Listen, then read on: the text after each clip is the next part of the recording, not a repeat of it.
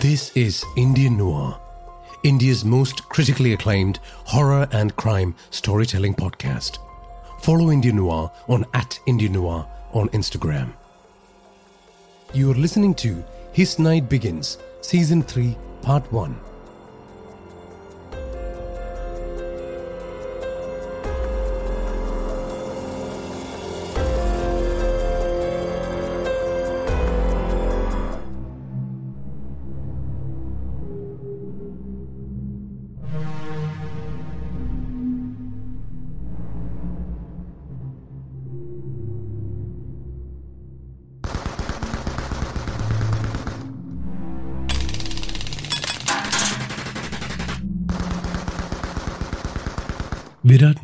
Remembers the kiss. Then he remembers the storm of bullets, the shattering of glass, sharp pain blossoming on a hundred spots on his flesh, the taste of blood in his mouth. He remembers one hail of thunderous gunfire being silenced by another. He remembers the sky, a plane in the higher atmosphere, bearing people, going somewhere special. Virat was going to take Nirmala on holiday. What happened to her? He can't see her. He can't sense her body. He doesn't see a blinding flash of light or the faces of his victims. No tunnels. No angels. Definitely no angels. Nirmala. Nirmala. Why can he remember all these sensory details but not know what happened to her? Why? Why? Why?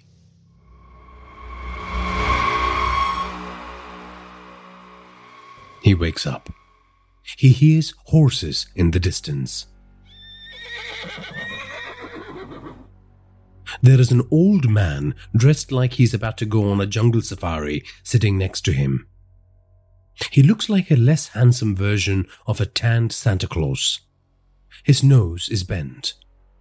Scars made by knives crisscrosses his arms. Virat notices his arms because the man's hands bear bloody bandages. His wounds are being cleaned.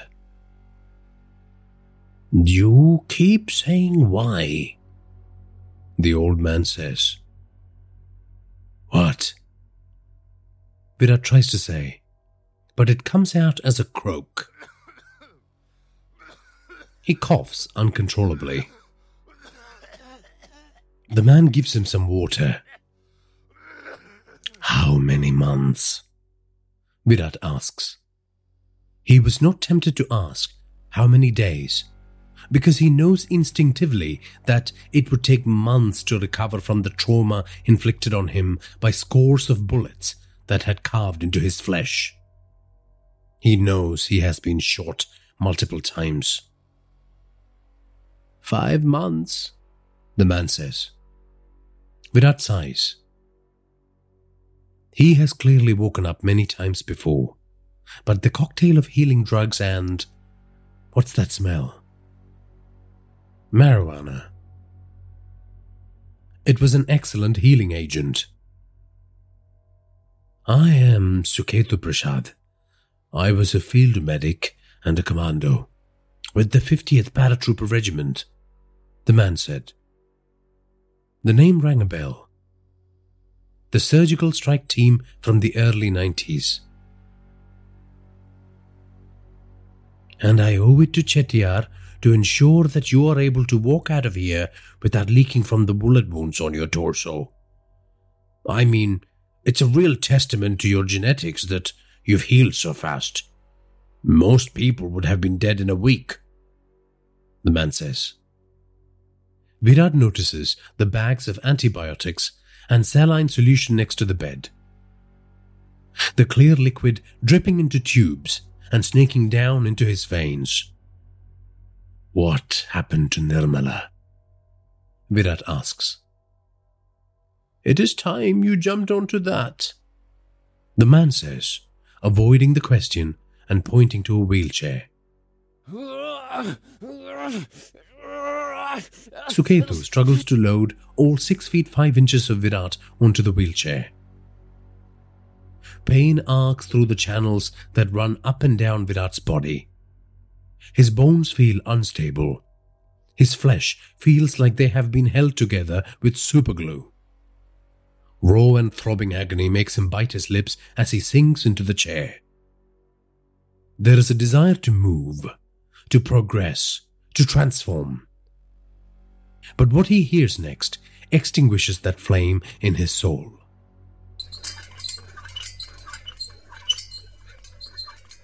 Suketu rolls Virat out onto the veranda of the farmhouse, made from red bricks and timber trimmings. A farm in the outskirts of Sholapur. Sugarcane on one side as far as I can see, like a green army waving scythes. On the left is a shed with an old jeep and tools hanging on metal racks nailed to wooden walls. There is a water pump outside, dripping constantly. To the right is a corral with three beautiful horses. The man hands Virat a cup of coffee. Drink it, he says. It is from Coorg. I order in the beans and uh, grind it myself. It's good. Nirmala, Virat says, accepting the cup. She passed. She took most of the bullets to her head the man says. That's why Virat didn't remember her. There was nothing left of her. Chettiar's men arrived in time and took out the assassination squad working for people he called the Syndicate. He saved you, but your girlfriend was long gone. I am sorry to break this news to you.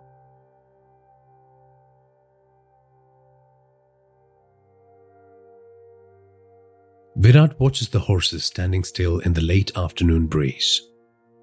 They don't make a noise. He drops the coffee mug on the floor. It shatters like his psyche. The thought of revenge that would have once propelled him now screams feebly under his bandaged flesh. He realizes that he had loved Nirmala, that she was the only person other than Anya that he had ever truly loved that he never told her he loved her. Or did he? He couldn't remember. Your ex wife is under police protection, and your son, well, no one knows, Suketu says. The information registers somewhere, but a numbness is creeping into his inner sanctum. Virat wants to care. He wants to go and protect what is left of his family. But the sun has set on his fury. The darkness creeps into his eyes. He passes out.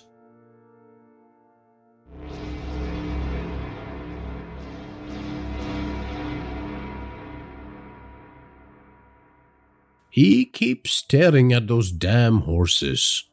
Hmm. Yep. Suketu says into the phone. Chettiar is on the line inquiring about his friend Virat. It has been a month since Suketu broke the news about Nirmala to Virat. His physical strength has returned, but he refuses to walk, just sits there. His will is broken, I think. Hmm, I, I will keep at it the man kept saying. Suketu puts the phone down and approaches Virat from behind. He is not happy about the fact that he has failed to cut through this man's grief. A man who is now a shadow of his former self. A man who now wears a crown of wavy hair and a bushy beard sprinkled with grey highlights. Previously, vacant stares from Virat had greeted Suketu's attempts to inspire him. But Suketu was going to keep trying. He was a paratrooper. They were not made of melted butter. He didn't bother asking Virat if he wanted dinner. Like every other night, he rolled the wheelchair to the dining table and rested him in front of a plate of chapati and aloo chole. You must be getting tired of the same meal every night. But it's good. The sabzi is from my farm. Virat ate slowly, and he stared at the swirls made by varnish on the wooden dining table. You know how I got these scars on my hands. It was a cross border infiltration mission. My parachute malfunctioned and I crashed into a barn in the heart of the enemy territory. They captured and then tortured me for two months straight to get answers. But the men of 50th are a tough breed. we don't crack easy. Oh, or that's what they say, anyways.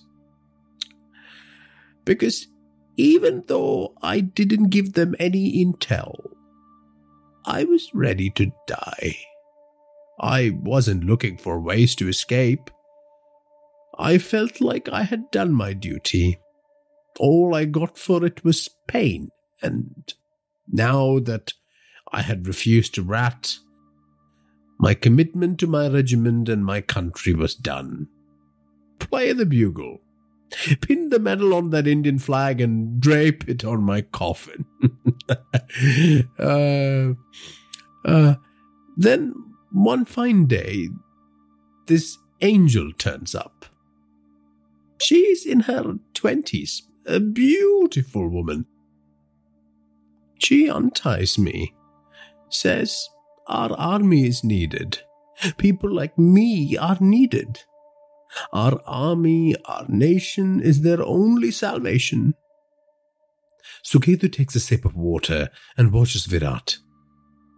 She says to me, Your work is not done, soldier.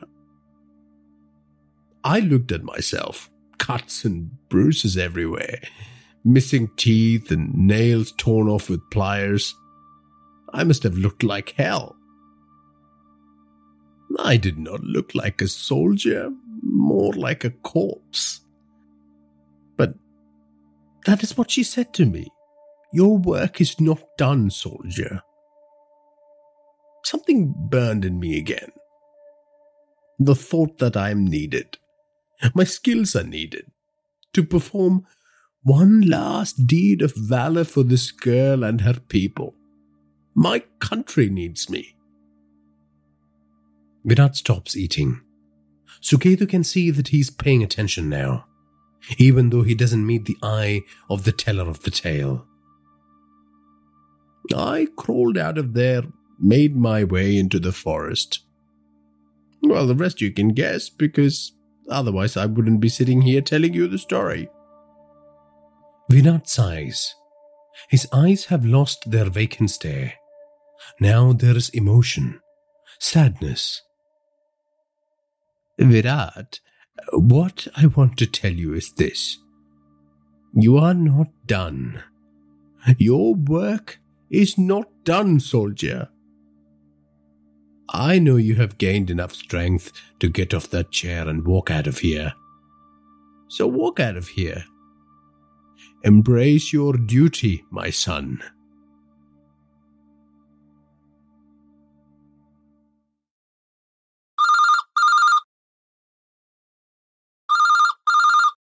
The phone rings. Suketu speaks into the phone for a bit and then hands it over to Virat. Virat places the phone on his ears. Viru, I'm so sorry about Nirmala. I'm sorry I haven't spoken to you in a while. I just didn't have the heart to hear your broken voice. Chettiar says. You have nothing to apologize for. You have my heartfelt thanks.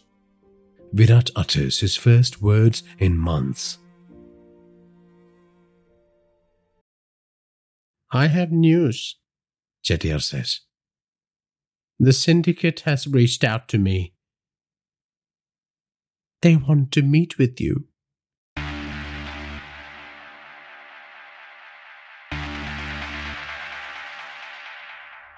You can't refuse the meeting because if you do, they will kill your wife. There is a pause, and he hears Chettiar swallowing. They will kill me as well for saving your life if you don't take the meeting. Organizing this parlay is my get out of jail card, Chettiar says. I hear you. Say yes. I will be ready, Virat says. That night, Suketu hears the electric trimmer being used in the bathroom. He smiles as he drifts off into sleep.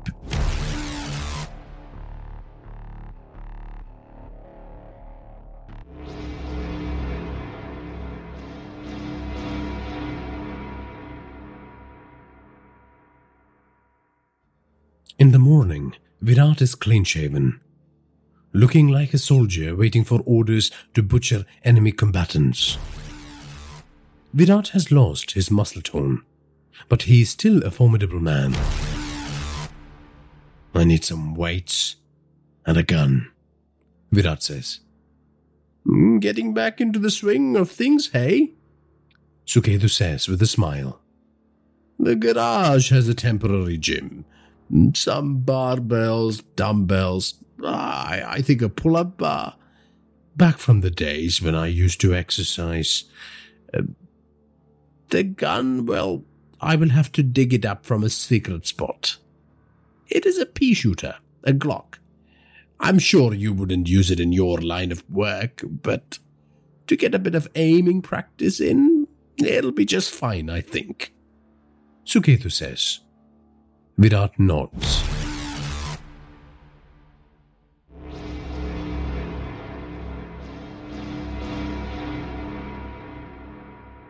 A month passes without any news from Chettiar. A month of functional training running, squats, shoulder presses, push ups, deadlifts, back breaking work around the farm. You can come back and train here any time you want. Suketu says jokingly, gazing at the improvements Virat made to the farm. New fencing, new irrigation channels, three new sheds, and a larger corral for the horses. The killer has a soft spot for horses. When you are done with your duty, you can come back here, son, and take over the farm.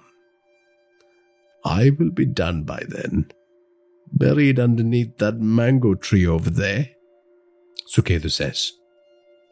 Virat is not entirely averse to the idea.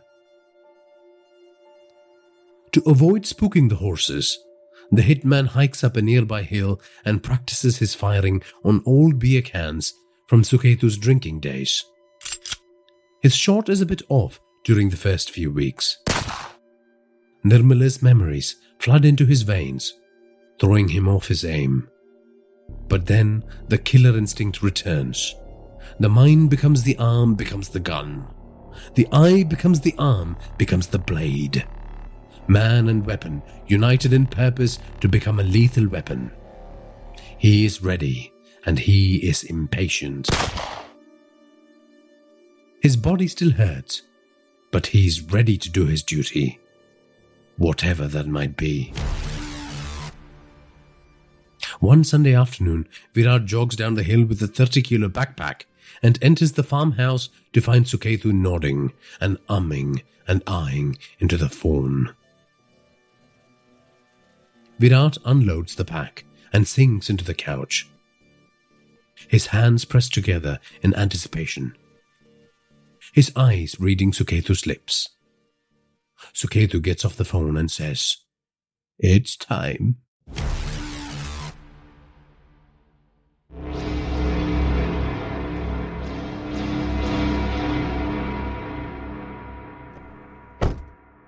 You took your sweet time, didn't you? Chettiar says jokingly as Virat re enters the car after visiting his sick uncle Arjun at his home. I like to seek his blessings before I embark on a big gig, He taught me the trade. He is my guru. He is like a father to me, Virat says. How is he? Chettiar asks as he puts the car into gear. He is dying, Virat says. They drive on in the direction of Ravina's home. The syndicate had organized for the meeting to take place in the presence of his ex wife. They will have conditions, Chettiar says.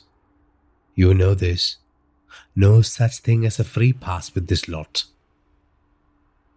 I expect as much, Virat says. Virat is back to his full strength. His black t shirt struggles to conceal his ripped physique. Chettiar is both scared and delighted to see the intensity in his friend's eyes.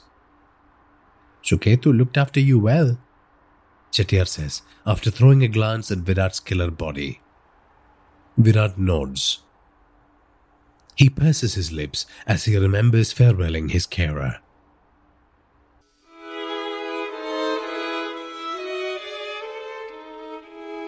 The old man with a thousand army tales. I was serious. You come back and take over this farm from me when you're done. The horses would love that too, Suketu had said as he placed his hand on Virat's head to give him his blessings. Virat could still feel the weight of the old man's calloused hands on his forehead.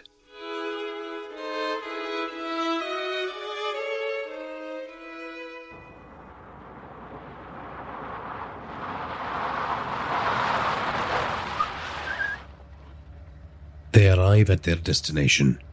Chettiar parks his car in front of the two story house and looks around. I don't see any cars out front. Do you think this is a trap? Chettiar questions. Most assuredly. Virat says, turning to Chettiar. Chettiar swallows in fear.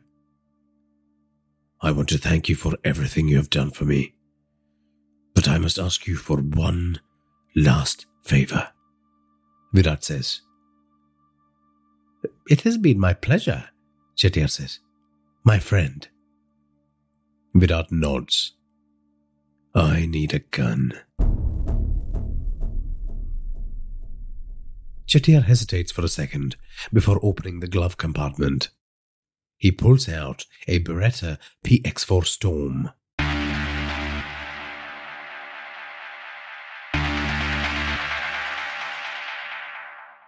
Virat smiles. He loves the fast precision triggers and the sturdy grip on these babies. Chettiar hands it over to Virat with a look of concern. I want you to leave now. Whatever happens here, whatever is going to happen to me, I don't want you to be a part of it. Not anymore. The syndicate has let you live for now, but they can change their mind. I don't want to be responsible for your death, Virat says. I, Chettiar says. No arguments, Virat responds. Virat steps out of the car and looks at his former home, which now slumbers in the afternoon heat like a den of painful memories.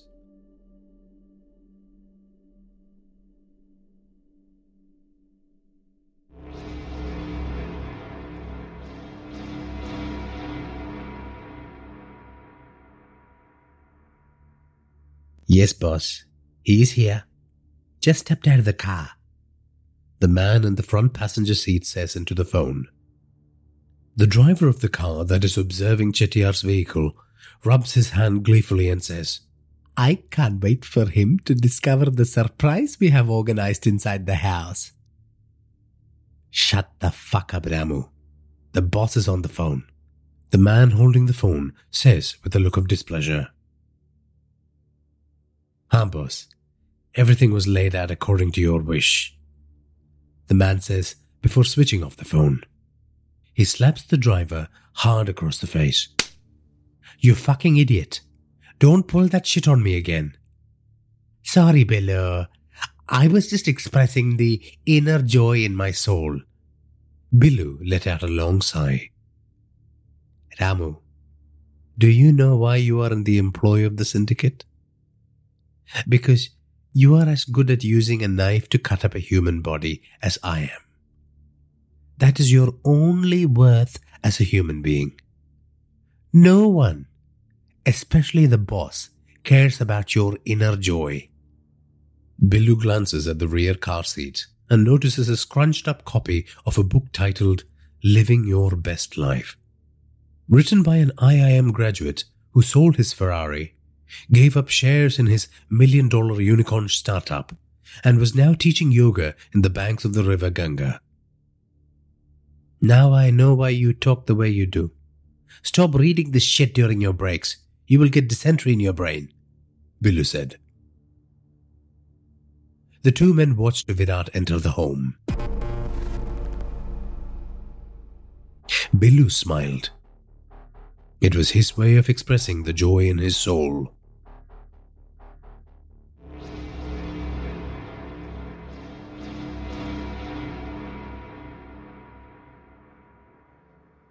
Virat pulls out the Beretta and readies it in his grip before placing his hand on the door. It wasn't locked. He pushes it open. A deadly silence greets him. He looks to the left. Perched on top of the living room coffee table was an oversized framed photograph of Anya smiling beautifully. It was decorated with flowers and balloons. A giant banner above it read, Welcome home, Daddy. Virat bit down a wave of sorrow as he scanned the rest of the room. He looked ahead. A trail of clothes and makeup items were strewn on the carpeted passageway that led to the dining room. He moved forward, swiveling left, then right, and back again ready to pump bullets into anyone who thought it was a wise move to ambush one of the greatest contract killers in India. The items on the floor belonged to Nirmala. Her undergarments, the expensive lipstick he had purchased for her during their London holiday, her birthday gift, a necklace of blue corals with gold trimmings, was draped on the lighting fixture on the wall. Virat bit his lips and drew blood. He was a man used to butchering human bodies, both live and dead. Yet he could tell he was not prepared for what was coming next. He knew it in the depths of his soul. The smell wafting in from the dining room was disgusting.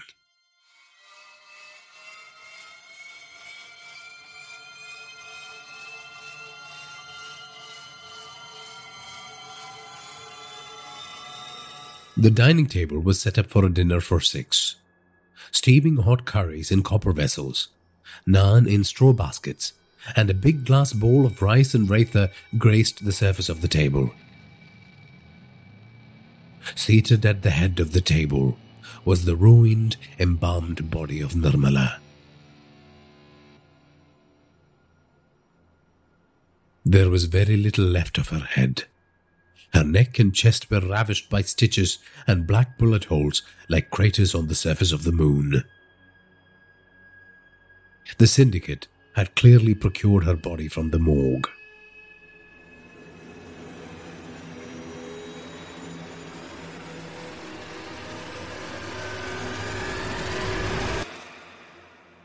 Ravina's decapitated head was set atop a large pineapple that served as the decorative centerpiece of the dining table. Her eyes were rolled up, exposing its whites. Her blue mouth bore cuts and bruises. Her ears were clipped away, indicating extreme torture. The flesh at the base of her neck was jagged and ruined, it was clear to Virat that they had used a serrated machete to separate her head from her torso. Slow, painful, and messy, and done on purpose. Inside Ravina's mouth was a tiny Nokia mobile phone.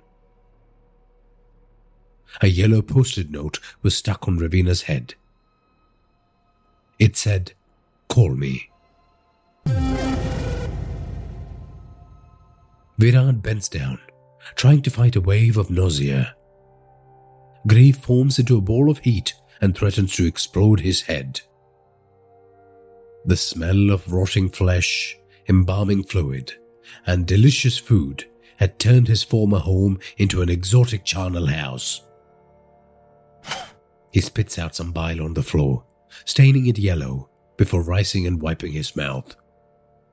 He takes three breaths. Then comes an angry cry, which he suppresses immediately. Virat picks the phone out of Ravina's mouth carefully and dials the only number stored in the contact section. Mr. Nariman, how is the welcome home party?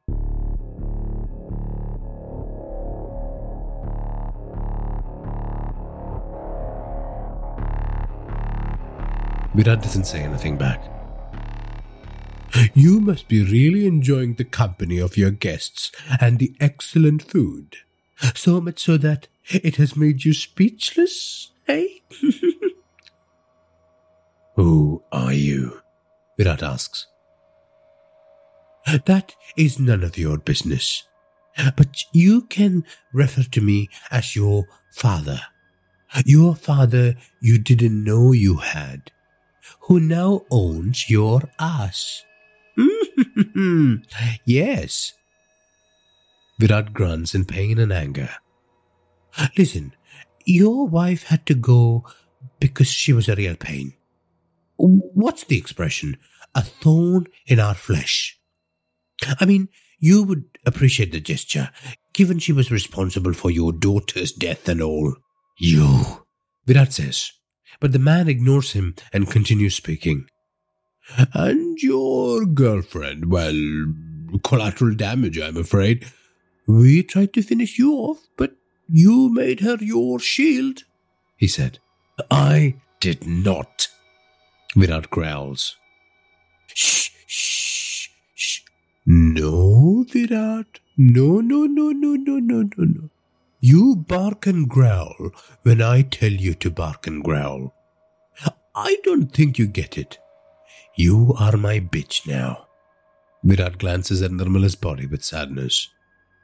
As the head of the syndicate, I am prepared to show some benevolence towards you and your junkie son. That is what we are here to talk about. The terms of a business proposal that will keep you and whatever is left of your pathetic family alive and kicking. Virat pulls out a chair and sits on it phone pressed hard against his ears. Are you prepared to listen? Or do you want to die right now? The man asks. I'm listening. Virat says. Good, good boy.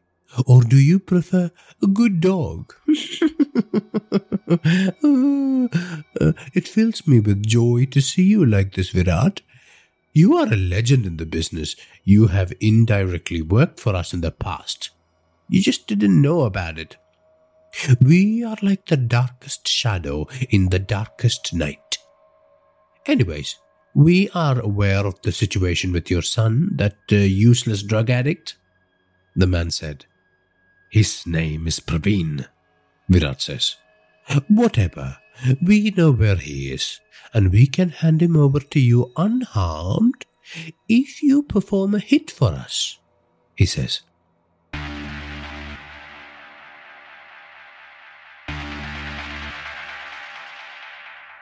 How do I know if I can trust you?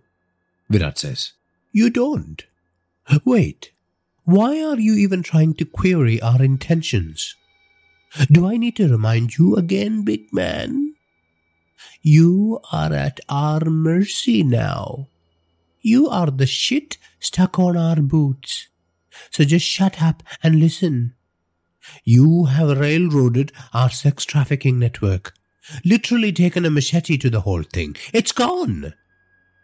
We have to start afresh. And for us to do that, there is one last vestige of that old system that we need to take care of. The man on the phone pauses for dramatic effect. The accountant, the man who did the numbers, ferried millions of rupees that flowed into our coffers because some men in this country are sick fucks. We don't want to be seen as responsible for taking out people who are loyal to us. Not a good look, especially when we need to hire people from top to bottom to get the girls from their safe homes to our secret brothels all over again. That's right. We are going to rebrand and restart the business that you thought you had burned to the ground. Virat sighs into the phone. You get my flow, man. You don't get to win. Ever. You are going to do our dirty work by bumping off the accountant at his daughter's wedding. In return, you get to live. You get your son. And you get to work for us for the rest of your life.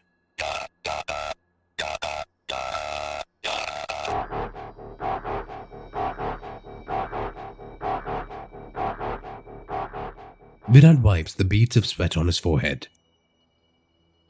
What do you think, Nariman? Will it be a yes? Or would you like your son's stiff, lifeless body to join you at the amazing lunch party? Tell me this. How's the smell of failure in that dining room?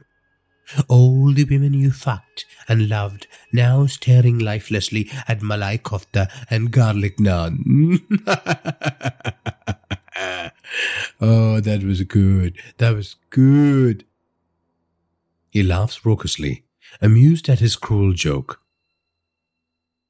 I will take your silence as a yes. The details will arrive on this phone. The front door suddenly bursts open. Virat pulls out his gun and aims it down the passageway. It was Chettiar, bearing a Glock handgun. Oh, I thought I asked you to leave, Virat says to him angrily. How could I?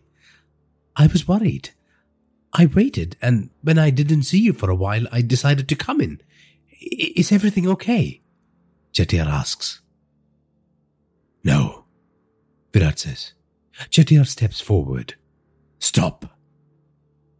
I don't want you to come in here, Virat says. We will speak in the car.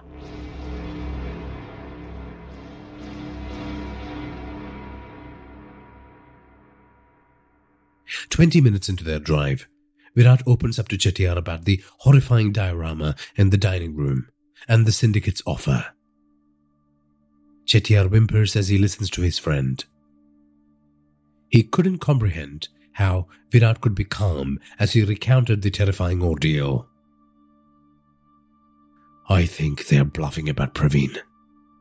I know how good he is at disappearing, Virat says. Think about it, Viru. This might be the only chance at peace you have with this mob. Just accept the deal. Chettiar says. They're playing at something else, my friend, and I'm not going to let them win. Please do me a favor. Use all your networks, all your connections, and help me find my son. Please, do this one last thing for me. Virat says. Virat, but Chettiar begins to say. Virat raises his hand, and Chettiar stops arguing. What are you going to do next, Viru? Chettiar asks. I am going to a wedding to kill an accountant.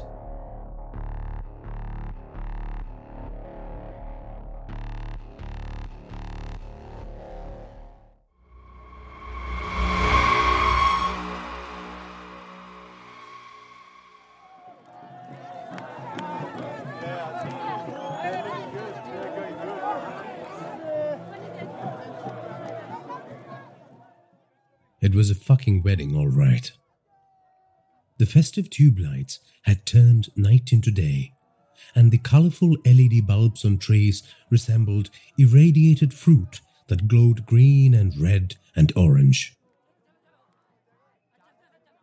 A 15 member drum band, accompanied by a few musicians who played wind instruments, belted out old Bollywood numbers like Tu Cheez Badi Hai Mast Mast. A raucous, joyous throng of revelers clogged the suburban street, blocking traffic and making everyone's life miserable in the name of celebrating someone's marital bliss. The fat groom was cruising on the back of a bedecked horse on the way to his bride's home, which was two streets away from his present location. Every time he jumped up and down to the rhythm of the celebratory music, the poor animal wept. Virat wished he had the liberty to kill the asshole for hurting the animal.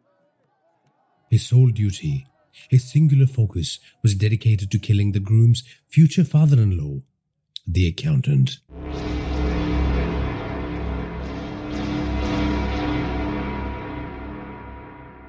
His mark donned a white safari suit, which was inappropriate for the weather. The man was sweating so profusely it looked like he had taken a dip in a pool after getting dressed up for the occasion. The accountant was in his late forties, balding, with a bulbous nose and thick bushy eyebrows where birds could nest. The accountant was at the head of a welcoming party at the gates of the two storied, freshly painted, and gaudily decorated palatial home. Clearly, this was a backyard wedding, Virat could imagine the beautifully landscaped backyard with a pool and ornate pergolas that only people who made millions out of trafficking women could afford. There would be an elevated stage for the DJ and Bollywood singers, meat and veg buffet counters, shady alcoves that housed 20 kinds of whiskey from Scotland, no less. It was a shame the accountant wouldn't get to enjoy any of it. Virat felt the small syringe containing the poison in his pocket. The kill would have to wait for a few minutes. First, he needed to pay a visit to the man in charge of the firecrackers. Virat had been watching the place for days, looking for the best kill zones and exit points. He spent hours drawing up a perfect plan. But he was not always beholden to them. He knew that on the day, fate had a way of throwing up surprises both good and bad. He estimated that the bad luck would be organized by the syndicate. This was not a straightforward hit. The good came in the form of an overly enthusiastic 18 year old, twice removed cousin of the bride who was handing out firecrackers to attendees to employ once the groom had dismounted and the horse had been sent away, lest it should get spooked. Virat was enthusiastic about the possibilities this presented.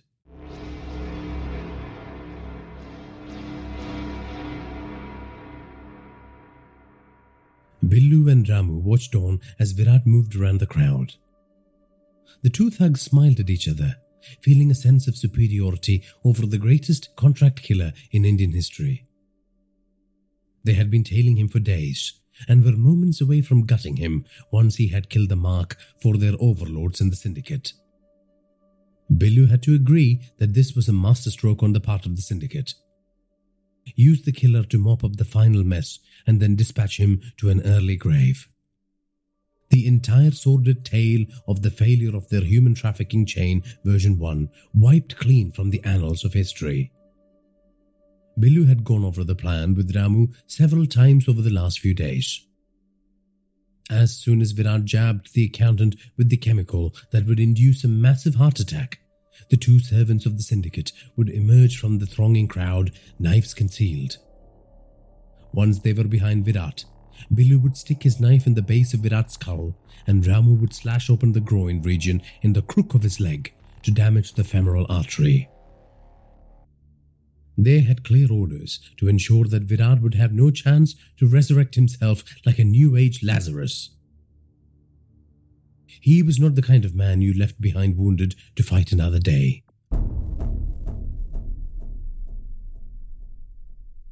I'm going to buy the book written by that madam who comes on the morning TV show, Ramu said. Billu rolled his eyes. Which one? The Seven Effective Habits of Successful People, Ramu said. You are never going to find peace in your life if you keep up this reading habit of yours. It plants ideas in your head, notions of grandeur. You start thinking you are Abdul Kalam, Billu said. Ramu nodded as if he was considering Billu's advice. Billu continued, Be like me. I do a good day's job.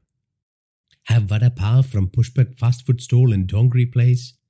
Go home, watch some midnight masala videos, relax using my hands, or if I'm really in the mood, head over to Rani's guest house to enjoy with the girls. I mean, it's a perfect life. I have never felt the need to read about other people's life and be like them. But Billu, Ramu began saying. Stop, Billu interrupted him. Virat was on the move. Billu rubbed his hand together and stretched. I will give you more life advice after we kill this fucker. You got your knife ready? Ramu smiled and nodded. Virat, who was making a beeline for the accountant, had suddenly taken a detour to talk to a lad handing out firecrackers. While this was odd, Billu didn't make too much of it. Billu's hands itched. It was always a good sign. It meant he was going to find success tonight.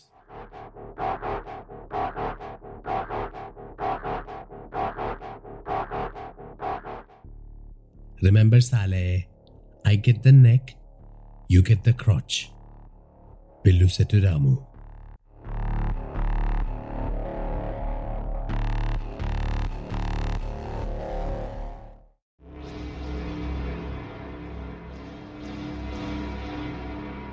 Virat tapped on the firecrackers inside his pocket and smiled. Even in the middle of soul crushing grief, he was glad he could relish the thrill of the kill. He was about to unleash mayhem. He was certain after years of soul searching that he was put on earth to do so. The accountant, who licked his fingers as he counted thousands of soiled notes generated by illegal brothels across the country, deserved to die. Virat wondered whether he tasted the tears of hapless women in those notes including those of his precious Anya. Virat moved closer to the welcoming party, consisting of the accountant and his family members, who were now fending off the crowd that had swelled as the groom approached on his horse.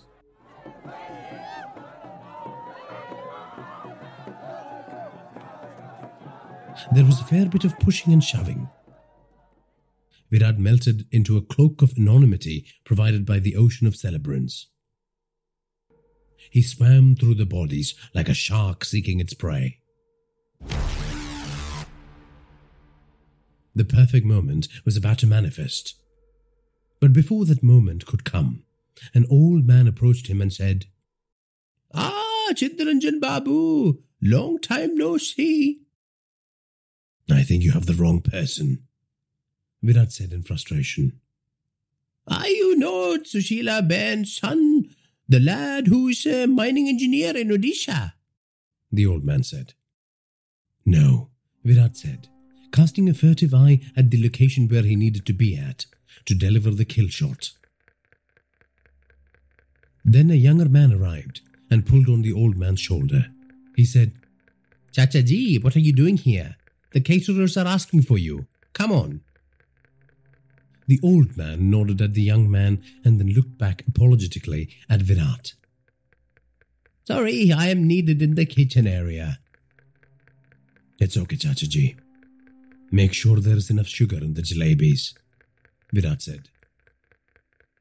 Virat watched the man leave and then speared hastily through the crowd. He was determined to get to the kill point on time. Virat was now right behind the accountant. He was close enough to do the deed. The perfect moment was close.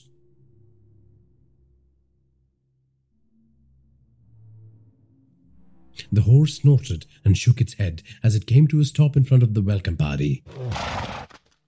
Their eager eyes and warm smiles were primed to delight the groom. The garlands and fruits and rose water dispensers in their hand, ready to be deployed once the young man dismounted. Virat lit the cracker. He then pulled out the syringe. He threw the cracker at the foot of the horse and jabbed the needle into the accountant's left buttock at the same time. The fluid oozed into the criminal's flesh. The cracker burst with a loud sound, spooking the animal and causing it to rear up. The groom tumbled off his mount and landed hard on the ground. Shocked at the sight, the accountant failed to notice the sharp pain in his back. The frightened horse ran straight at the welcoming party, knocking down people. Pandemonium broke out.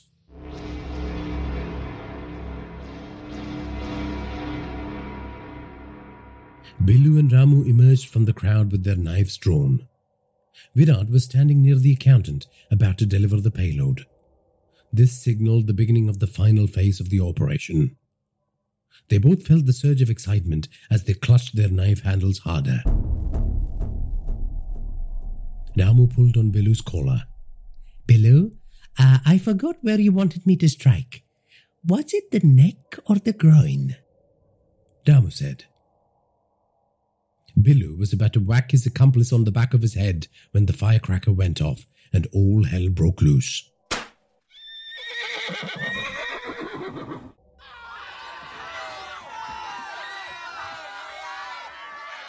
The accountant had collapsed, clutching his chest, and the groom was crushed to death by the heavy footfalls of the same people who were celebrating his special day moments ago. Virat, who was standing before their eyes in a black shirt and cargo pants mere seconds ago, had now disappeared. Bilu and Ramu panicked as they scanned the fleeing crowd, hoping for a glimpse of their deadly mark.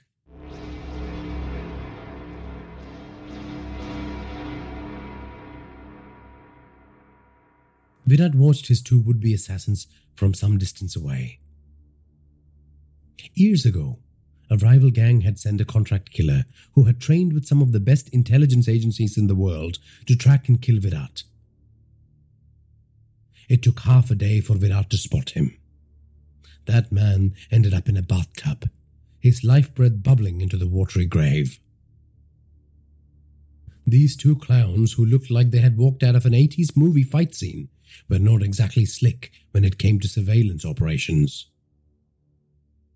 Virat had made contingencies in his plan for dealing with them, and he was about to deliver some surprises. And to make things easier for him, the two idiots split up. He served the swarming mob of people to sneak up to Ramu, who was surveying his surroundings, open mouthed, with a terrified look in his eyes. Virat enjoyed the fear at large in his victim's body language the fear and the knowledge that Ramu had no clue of his imminent death. Uncle Arjun taught him knife techniques from an ancient text called Esgrima Criolla, the definitive text of South American fencing.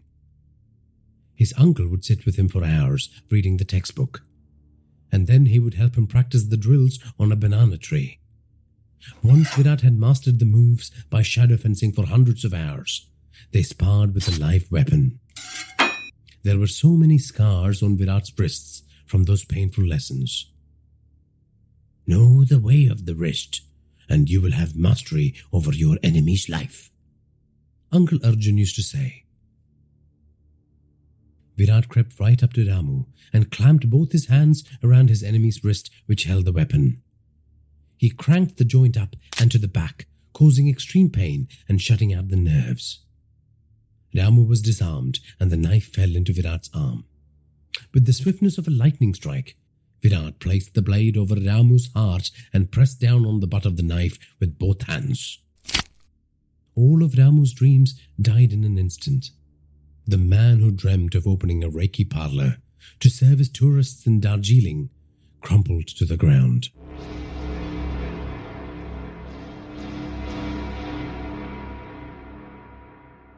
Bilu had done his best to find Virat, but he soon realized that the man had used the cover of the fleeing crowds to escape his clutches. Shit, shit, shit, Bilu said, slapping the flat part of his blade against his thighs. The streets were starting to empty out. The wails of the bride and relatives clutching the dead bodies of the accountant and the groom filled the air. Police and ambulance sirens howled in the distance. Billu sheathed his knife. At least the accountant was dead. They would deal with Virat afterwards. Where is that idiot Ramu? Billu wondered. He scanned the scene once more. This time his eyes fell upon the collapsed dead body of his colleague, lying in an ever expanding pool of blood. Shit, this can only mean one thing, he thought. Bilu ran for his life, without bothering to check on his erstwhile companion. He needed to get to his car. Billu prayed to his family deity and promised he would never drink or pay for prostitutes again. His thongs, which featured yellow pineapples and pink flamingos, slapped loudly against the asphalt as he ran for his ambassador car. Please, God, please protect me, he said. Billu could now see his car. Every meter he had to conquer to get to his vehicle raised his heart rate. He looked over his shoulder. He looked to the sides. No sign of Virat. The suspense was unbearable. Bilu pulled out his knife as he neared the car. He waved the knife around like a madman, creating a defensive barrier of sweeping blade strikes. He got into the car, locked the door, placed the knife on his lap, and tried to bring down his elevated heart rate. He was thirsty. He needed a big drink. Bilu turned around and placed his hand on the back seat to look for the bottle of mineral water. His hand found Virat's muscly thighs. The killer's silhouette was perfectly hidden in the shadows, so much so that Billu couldn't even detect the shape of the gun that was leveled at his head. Virat would have tortured him if Billu possessed valuable information. But he knew this was another mistake on the part of the syndicate. They had underestimated him again by sending inexperienced killers for hire to relegate him to the pages of mob history. Or maybe there was a logic to it. Maybe they thought two sneaky knife bearing killers could do what a large squad of assassins with machine guns couldn't deliver. And there was another reason for what Virat was about to do next. Earlier today, Chettiar had come back with information that confirmed Virat's beliefs. The syndicate did not know Praveen's location. Most importantly, Chettiar's source was able to do one better and find out where Praveen was holed up. Virat was prepping for the endgame. He was going to find his son and entrust him in the safe and capable hands of old friends. It was time to clear up all of the syndicate's misconceptions. It was time to go to war. Virat shot Bilu at point blank range, and the windscreen was suddenly transformed into a painting of flesh and blood. I cannot protect you anymore, Virat. Chettiar said on the phone. You have now declared open war on them. I know, Virat responded, carefully maneuvering the gypsy around the potholes on the weather beaten road. He had driven three days straight to arrive at the breadbasket of India. A once prosperous agricultural marvel, the state was now home to drug traffickers and their victims.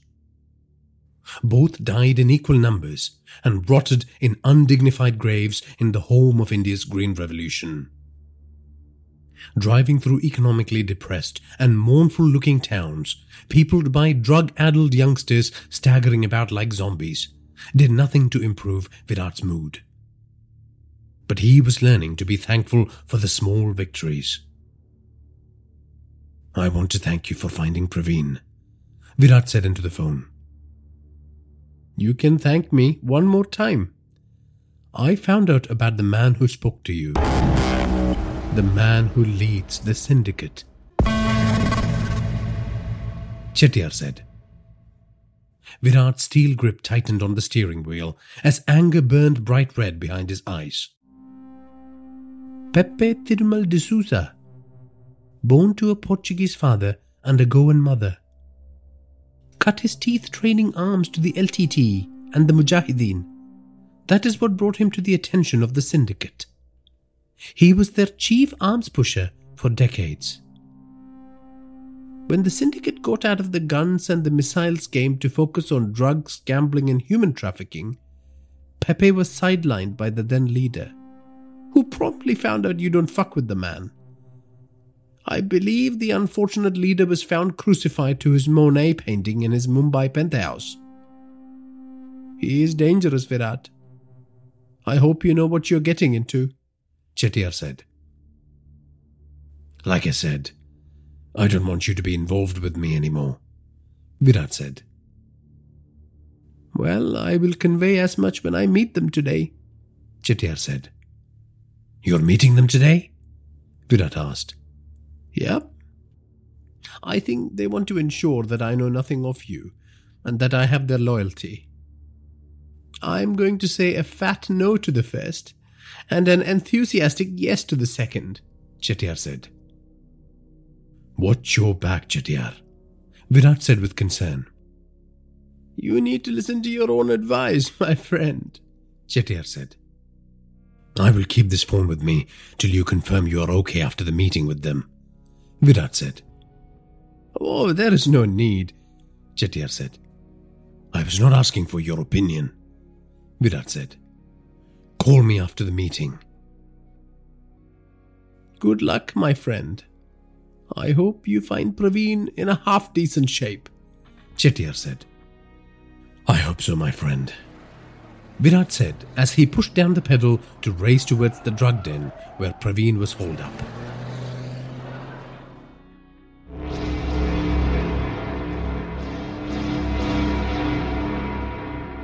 Chettiar had to wear a black bag over his head before he was taken in an Audi A4 to the outskirts of Indraprastha city.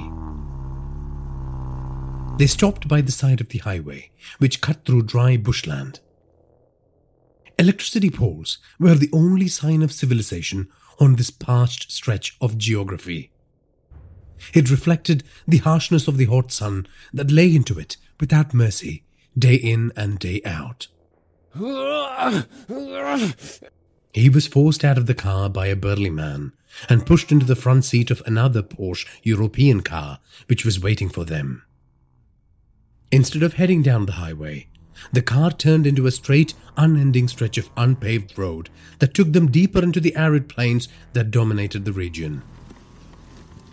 There was a constant noise of something being dragged behind the car a grating sound generated by an object sliding over the surface of the gravel road. You can take off the mask now, a voice said from the rear seat. Chettiar took off his mask and surveyed his immediate surroundings. A muscly, hairy man in a black suit gripped the steering as he peered through the dirt cloud thrown up by the racing wheels. A man in a navy blue suit was seated at the back. He was clean shaven and had a Botox plump, creepy smile plastered across his face. His long silvery hair was tucked in a ponytail, and it was evident that plastic surgery had been used liberally to de age his features. The audible flip flapping trailing the car bothered Chettiar more than the assortment of freaks he was trapped with in the car. What is that sound? Chettiar asked. I keep telling these idiots to service the car regularly, but they don't listen, the man said. Then he moved forward in his seat and breathed on Chettiar's neck. It seems no one listens to me these days, the man said in a disappointed voice. May I know who I'm speaking to? Chettiar asked. The man sat back on his seat and placed one of his legs over the other, radiating an aura of authority. The boss of bosses, the emperor of the syndicate. Call me whatever you like. Okay, Chettiar said. You wanted to talk to me about Virat, so talk. He has caused our organization further problems. Do you know of his whereabouts? The man asked. No, I don't know where he is, Chettiar said. I made the mistake of trying to save him last time, not knowing that the syndicate was involved, and I paid the price for it. I believe I have atoned for my mistakes by surrendering one of my prized territories to you. I also found where Virat was holed up and guided him to you. I have paid my tax. I don't want to jeopardize my business anymore, Chettiar said. Hmm, a well rehearsed answer, the man said with a guffaw. He rubbed his hands together furiously and clapped loudly, sending a chill down Chettiar's spine. So, you are telling me, after helping us organize the parley with that dickhead, you did not help him in any manner? The man said. Yes, that is exactly what I am saying, Chettiar said. The sound coming from the rear of the car continued to grate on his senses. Chettiar asked again, What is that sound? Chettiar, we really appreciate everything you have done for us. So I don't want to sound ungrateful when I say we are very disappointed in you. But I'm not going to sit here like a nincompoop and tolerate your suggestion that you are not actively helping him. We know you called the great Virat Nariman this morning. And thanks to your contact, we are now tracing his movements. His death is only a matter of hours away, the man said. Chettiar gulped audibly. The man in the rear seat gazed out of the window and squinted. He then let out a big sigh. You know what I hate about this place? It is not near the ocean. My father loved the ocean. He used to say, Pepe, the ocean is bright. It is pregnant with so many possibilities. You can gaze upon the horizon and know that it leads to distant lands and great adventures. This bushland we are racing through, it's a place of death and surrender. There is no hope here, no horizons to aspire to, just miles of dirt and dried grass and petrified trees. Pepe said. Chettiar was sweating like the insides of the car was on fire. Stop the car, Pepe said. The driver slammed the brakes. Get out, Pepe said. Chettiar hesitantly opened the door and stepped out. The dust raised by the convoy settled, and Chettiar scanned the barren wasteland that he was sure would become his eternal resting place in a matter of moments. Tears welled in his eyes. He lost control of his bowels. I have a parting gift for you, Chettiar. Have a look behind the car. Pepe said. Chettiar gingerly walked to the rear of the car.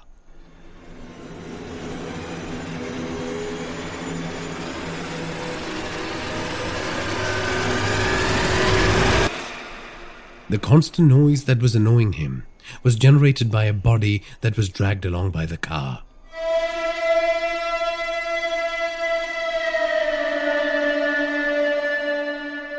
There was no mistaking whose body it was, thanks to some of the clothing that was still intact on the cadaver. Chettiar screamed in horror at the shredded mass of flesh lying before him. Then a bullet silenced his scream, the shot echoing across the parched, wind-burned landscape.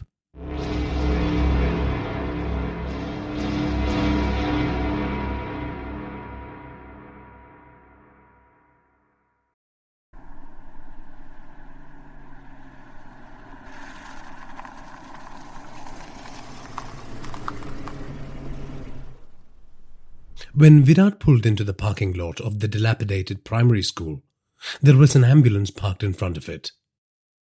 The school compound featured two rectangular buildings that had holes in its white brick walls and was missing parts of its roofing. Shit stains, rude drawings, and a confusing jumble of damaged posters graced its facade. Virat ran to where the paramedic was working on a young man lying on the floor at the entrance of one of the buildings. A small group of junkies had lined up to watch the proceedings. The young man had clearly overdosed. Please don't let this be Praveen, Virat thought. As he got closer, he saw the unkempt afro hairstyle of the downed patient. Praveen had similar hair.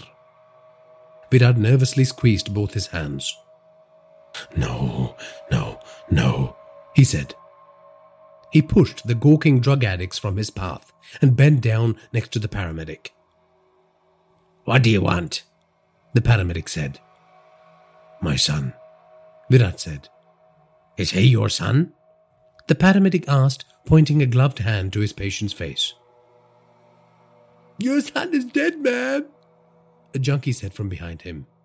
The same man proceeded to clap and started laughing like a deranged hyena. Virat looked at the face of the young man who was in distress. It wasn't Praveen. Suddenly, the patient started convulsing wildly, foam spurting out of his mouth. Get out of my way, the paramedic said as he headed to the ambulance to grab life saving equipment. Virat stood up and watched, his powerful hands covering his mouth. The paramedic tried injecting medication to counter the effects of the drugs, and when that didn't seem to restore the patient's vitals, he started performing CPR and mouth to mouth. All the while, the noisy junkie continued ranting and raving. In a matter of moments, life faded from the young man's face. Even jolts from the defibrillator couldn't save him. Now, well, another one to cart to the morgue, the paramedic said, standing up and removing his medical gloves. What a fucking waste, the man continued. I take it he's not your son, the paramedic said, turning to Virat. No, Virat said. No, not his son, not his son, oh, not his son, not his son. The junkie roared with laughter. Virat rushed at the lunatic, grabbed his filthy collar, and smashed his left hand into the miscreant's jaw. He crumpled to the floor like a sack that had just been emptied. Someone clapped in the distance. Virat turned to the owner of the voice with a raised fist and said, Do you want some of this too? Oh, how the great Virat Nariman has fallen, now reduced to a two bit muscle for hire who beats up junkies, Praveen said. He was dressed in a filthy pair of jeans and a weathered long sleeve hoodie. Praveen, Virat said. The youngster pulled his hood down, revealing a pale, scratch ridden face, and addressed his father arrogantly. It's me, old man. Congratulations, you have found me. But I am not coming with you, you fucking monster. Virat's mobile phone chimed. He was tempted to ignore it, but then he remembered that he had asked Chettiar to give him a bus after the meeting with the syndicate. Virat was worried about the whole business. It was unlikely that the syndicate would bump off the head of a crime family and jeopardize their interests. But then again, the syndicate did not respect the codes of their business. They were the Goliaths of the Indian crime empire. The mobile issued another notification sound. You heard me, man. I'm not coming with you. Praveen reiterated. Calm the hell down, Praveen, Virat said as he glanced at the phone. A photograph slowly downloaded onto the screen. It featured the severed head of Chettiar next to a human body shredded to strings of meat. There was no mistaking the adventure jacket on the disfigured dead body. Suketu Prasad. They had dragged the old man behind a car till most of his flesh was stripped away from his bones. Virat bit down a wave of disgust and rage. No, not the old man, not him! This was no way for the old soldier to go. He remembered the care and the enthusiasm the old man had showed in helping him heal his bullet ridden body. Virat's heart ached at the flood of memories from the farm. Underneath the image were the following words We are just around the corner. P.S. We killed the horses too.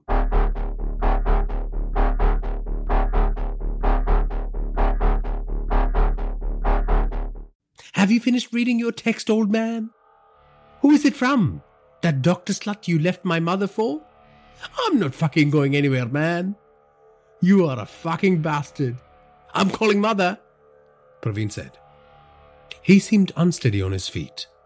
The young man had clearly injected his first dose for the day. Shut up, Praveen. I don't think you have a choice. There are people coming to kill us, and I'm your best chance to stay alive, Virat said. No sooner had he finished, the roaring engines of two jeeps shattered the sleepy ambience of the town. Come, Virat said, rushing towards the gypsy.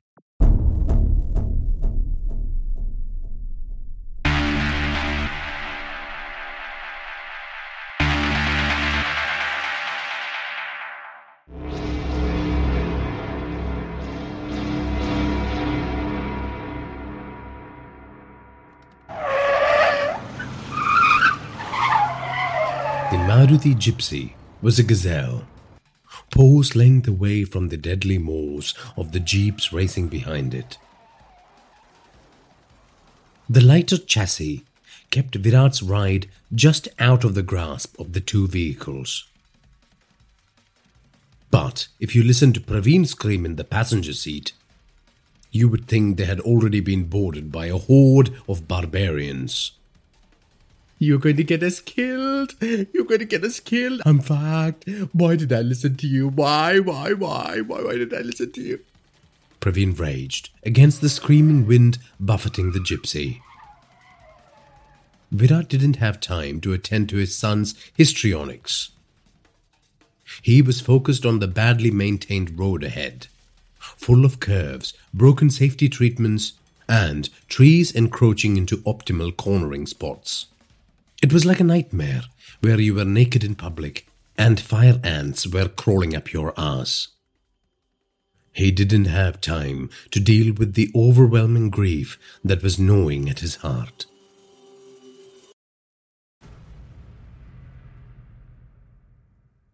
When he first saw the photo, his rage and sadness were focused on what the syndicate had done to poor Suketu Prasad. It was almost as if he was not surprised by the sight of Chettiar's decapitated head. Virat hated to admit it, but he was clearly not expecting Chettiar to make it out alive. He had anticipated no other outcome for his dearest friend. Initially, Virat's anger was directed towards Chettiar for getting himself killed. Then, that anger gave way to a raging torrent of sorrow for his lost mate. But this was not the right time or place to dissolve in the ocean of misery. Virat buried that aching feeling in the depths of his consciousness like he buried bodies. Deep and without any hope of discovery. Praveen continued screaming and wailing as shots rang and spanked off the gypsy.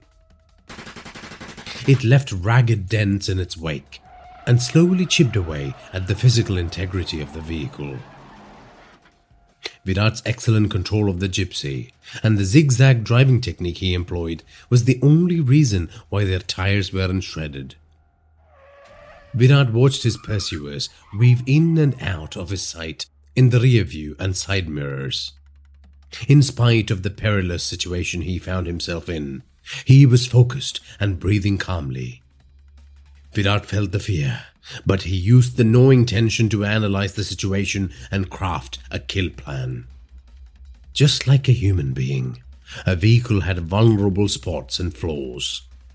Virat knew this because an understanding of motor engineering was essential to planting car bombs that delivered clean results.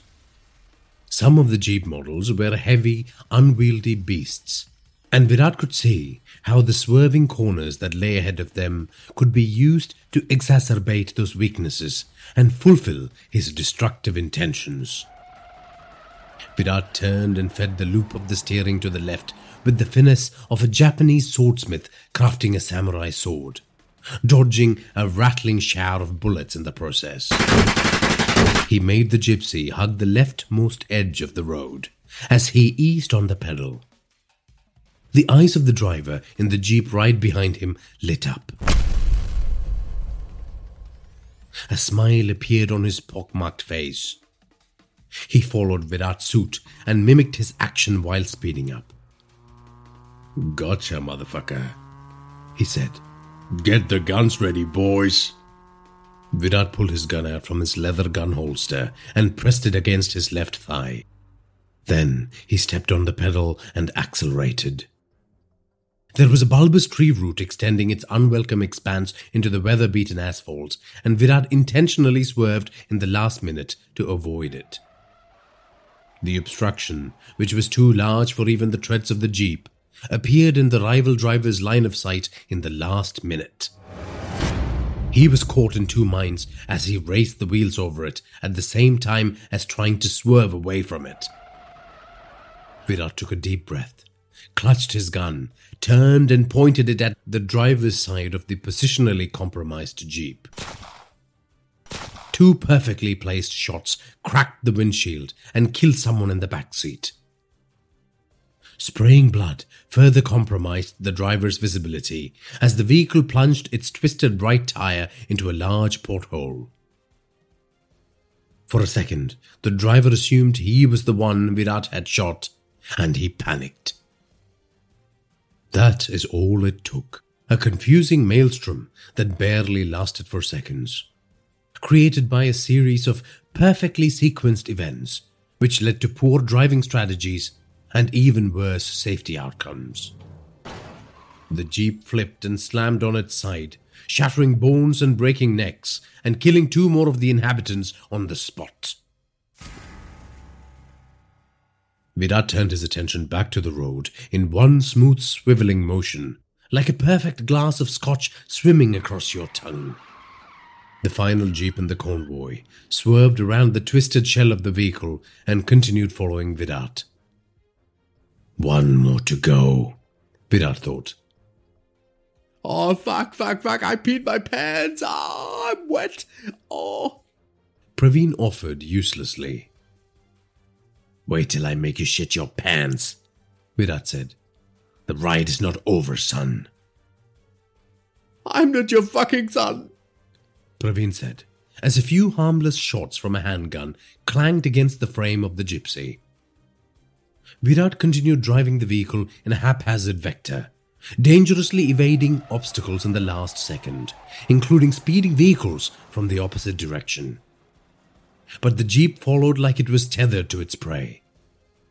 Virat noted that this driver was a professional, unlike the previous charioteer he had dispatched. A man in a denim shirt and pants, wearing a bright red alligator leather belt featuring a large bullhead belt buckle poked his head and torso out of the rear right seat of the remaining Jeep. He had an automatic rifle in his hand. A non-stop barrage of shrapnel tore up the gypsy. All of Virat's expertise in defensive driving and his attempts to trick the Jeep into flipping off obstacles failed. The rear tires were shot to shreds, and the horrible squeals emanating from the torn rubber matched Praveen's howls of terror. A rumbling sound came alive in the distance. A thrumming herald of terror and violence speeding in the direction of the two vehicles engaged in a deadly game of cat and mouse. Virat's gypsy lost its momentum as the rim and the axle sparked against the black surface of the road. More gun toting enemies emerged out of the windows of the jeep. Death was not far now, unless the roaring sounds, which was growing louder by the minute, brought with it a host of angels who were hell bent on protecting Virat and his son.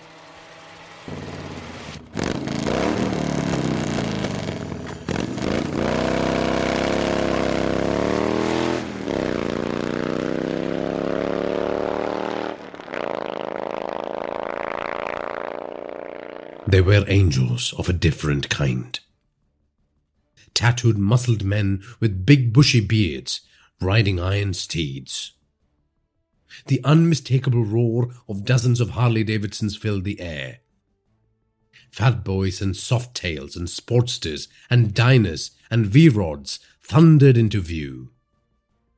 The sight of chrome and black leather enveloping the jeep filled Virat's heart with joy. Who are they? Are they here to kill us too? Praveen asked, strands of spittle hanging from his mouth, his face awash with tears. That, my son, is the cavalry, Virat said as he eased the gypsy into the curb on the left. Like an army of metal and Stygian locusts, the motorcycle gang surrounded the jeep, pumping bullets into its interior from Glocks and shotguns. The jeep tried to speed off, but the souped up cruisers stayed on it like a pack of hunters determined to acquire their prized trophy. Finally, the jeep's dead driver ran the vehicle off the road, carrying within it the bullet ridden bodies of several of the syndicate's top gunmen. The jeep slammed into a large rock, flipped up and forward, and landed on its roof with a loud crash. The bloodied bodies were further peppered with shattered glass and ragdolled against the insides of the jeep. One of the motorcyclists rode closer to the damaged vehicle. He primed a grenade and rolled it lovingly towards the side of the upturned vehicle that housed the fuel tank. As he rode back to join his brethren, the grenade exploded, compromising the fuel chamber. Fire wreathed the metal coffin as its occupiers, some of whom were alive, screamed till their vocal cords burned off.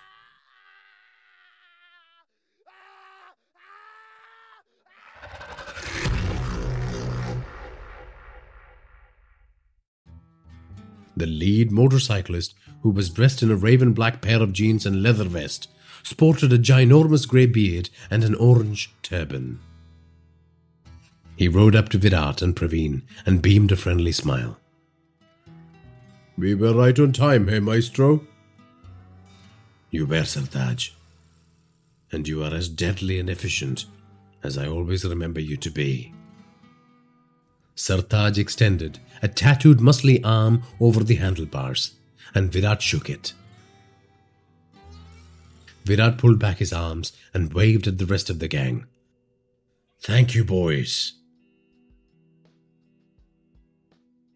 Virat said to Sartaj, Once again, I thank you. I'm glad I let your boss know well in advance of my arrival. Without your iron cavalry, my son and I would have been toast. No mention, Maestro. We all owe you a big one. Besides, you can thank the boss yourself. Sartaj said. A black van came racing in from the distance and braked hard right next to the trio. He's eagerly waiting to see you, Sartaj Singh said, pointing to the van. Me too, Virat said with a smile.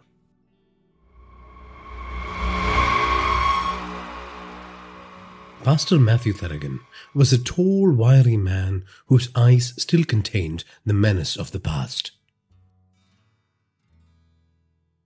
The notorious ex motorcycle gang leader wrapped his tattooed arms around Virat Nariman. Then it was his wife Mahi's turn. She was physically the exact opposite of her soulmate. Short and stocky, She had a smile that could brighten the darkest den. Welcome to the Empire of Grace, Brother Virat, the pastor said as he swept his hand gracefully to showcase the three buildings in the compound. A small church and two long rectangular single storied buildings painted white. One served as a de addiction center, and the other was a homeless shelter. Mahi, the pastor's Sikh partner, smiled beatifically at Virat as if she had just been reunited with a long lost brother. Both husband and wife had kept their respective faiths and practiced the finest morals of both great religions to the best of their ability. They dedicated their lives to the service of others. The pastor was of the opinion that this was the best way to wash away the sins of the past. Behind Virat, the 30 or so motorcyclists revved the engines to show their appreciation. Virat embraced the pastor once again. You saved our lives. I didn't want to drag you back into a world you left. But I had no choice. You are the only one whom I can entrust my son with. I might be out of the game, and it is true that these days I serve the good Lord and his subjects. But I am not of the opinion that kind gestures alone can save humanity. Sometimes, to preserve the good souls, you have to take some evil souls, the pastor said. My men mostly transport medicines and essentials on their iron steeds these days. But if the need arises, they can also pull out sawed off shotguns from their saddlebags. I saw them in action, sharp as ever, Virat said. Your son is like my son, Virat, the pastor said with a smile. Mahi placed a reassuring arm on Virat's shoulders. We will look after him, Viru. Virat turned to his right to find Praveen had gone walkabout. When he looked over his shoulder, he found the young man wandering amongst the parked motorcycles, checking out their mechanical brilliance. You know the only reason the lads are allowing him to touch those motorcycles is because he's your son, the pastor said with a laugh. Yes, Virat said, joining in on the laughter.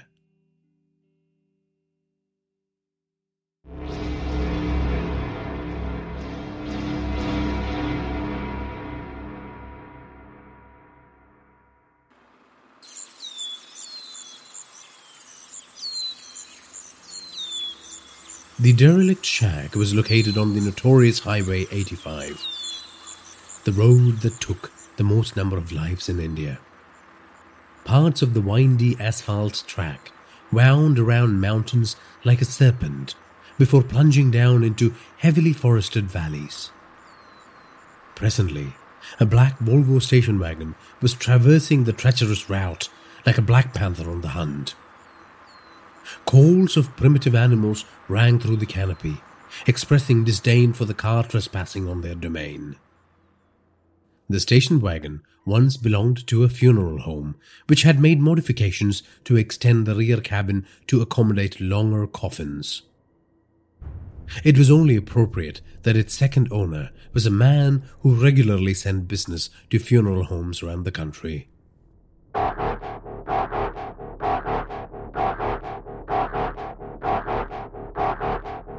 He was simply known as Nishachar in the business, the night creature who had piled bodies upon bodies for criminal organizations in the subcontinent for the last three decades.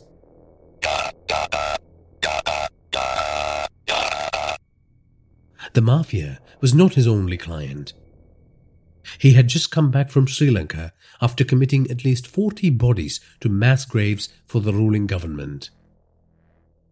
The Nishachar craved variety, and he knew he was going to get to sink his talons into something really juicy when he parked his black funereal car in front of the dilapidated wooden shack. Three Mercedes cars were parked in front of it. Men in printed shirts and jeans roamed the perimeter with machine guns. The Nishachar stepped out of the car and breathed in the moist air of the forest. He stepped forward and let two men pat down his lean, five foot ten body. They ran their hands over his left titanium knee and his scarred skin with some concern. You did not survive in this business for three decades without accumulating a fair amount of battle scars. Bone replacements, fused fractures, grafted skin, digits restored to their original condition thanks to plastic surgery. The Nishachar was the closest one could come to becoming Frankenstein. The two men inspecting him stood up and studied his face. They saw the face of death staring back at them. His fair skin, decorated with peppery stubbles, and his midnight black pupils made him look like someone who had stepped out of a 1970s French noir movie. The men waved him on, and the Nishachar climbed the rickety stairs of the shack to enter its shadowed innards. The building was once a Department of Forestry storage space, now reclaimed by the forest and the elements. The sight of a table and two chairs greeted the Nishachar. A man swathed in shadows was seated in one of the chairs. Sit, he said to the Nishachar. The hitman obliged. The man pushed a photo and a check towards the hired killer. The hitman's eyes widened when he saw the number on the check. He drooled when he saw whose photo it was. I take it there has been a fair amount of professional rivalry between the two of you in the preceding decades. I understand that you have lost some lucrative contracts because of this man. The man covered in shadows could have been the child of darkness, for he spoke with the assurance of one who had been birthed into its treacherous arms. The Nishachar, a man of few words, did not intend to change that habit for the shadowy creature in front of him. He just nodded. I am of the belief that the journey is more important than the destination. The man, seated across from the Nishachar, said, You understand what I am getting at? The man said. The Nishachar nodded again. A faint sliver of light fell on the man's chest as he moved forward in his seat. The Nishachar observed that his client was wearing an expensive Italian suit and he smelled like herbal tea.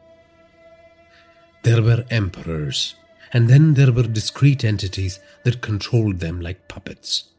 People who crafted structures of power that only existed for show, their real purpose masked by layers of deception. The Nishachar instinctually understood that this man belonged to that class of entities puppeteers, shadow masters, power brokers. The man let out a deep sigh and followed it with a few deep inhalations and exhalations. I am about to lose my patience with my own people and take things into my own hands. But that will be the equivalent of Shiva's dance of destruction. We don't want that. Not yet. So I am looking for someone methodical to work the beat and help me get rid of this trash. An angry finger landed on the photograph of Virat Neriman. Understood. The Nishachar said, I will be methodical as always, and I will only strike when the time is perfect.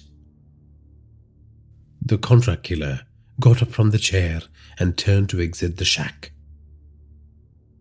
I can tell you are a true professional. You didn't ask who I am. The man in the shadow said. I know who you are, the Nishachar said, and he sensed the man obscured by darkness tense up in his seat. You are the devil, the hitman said.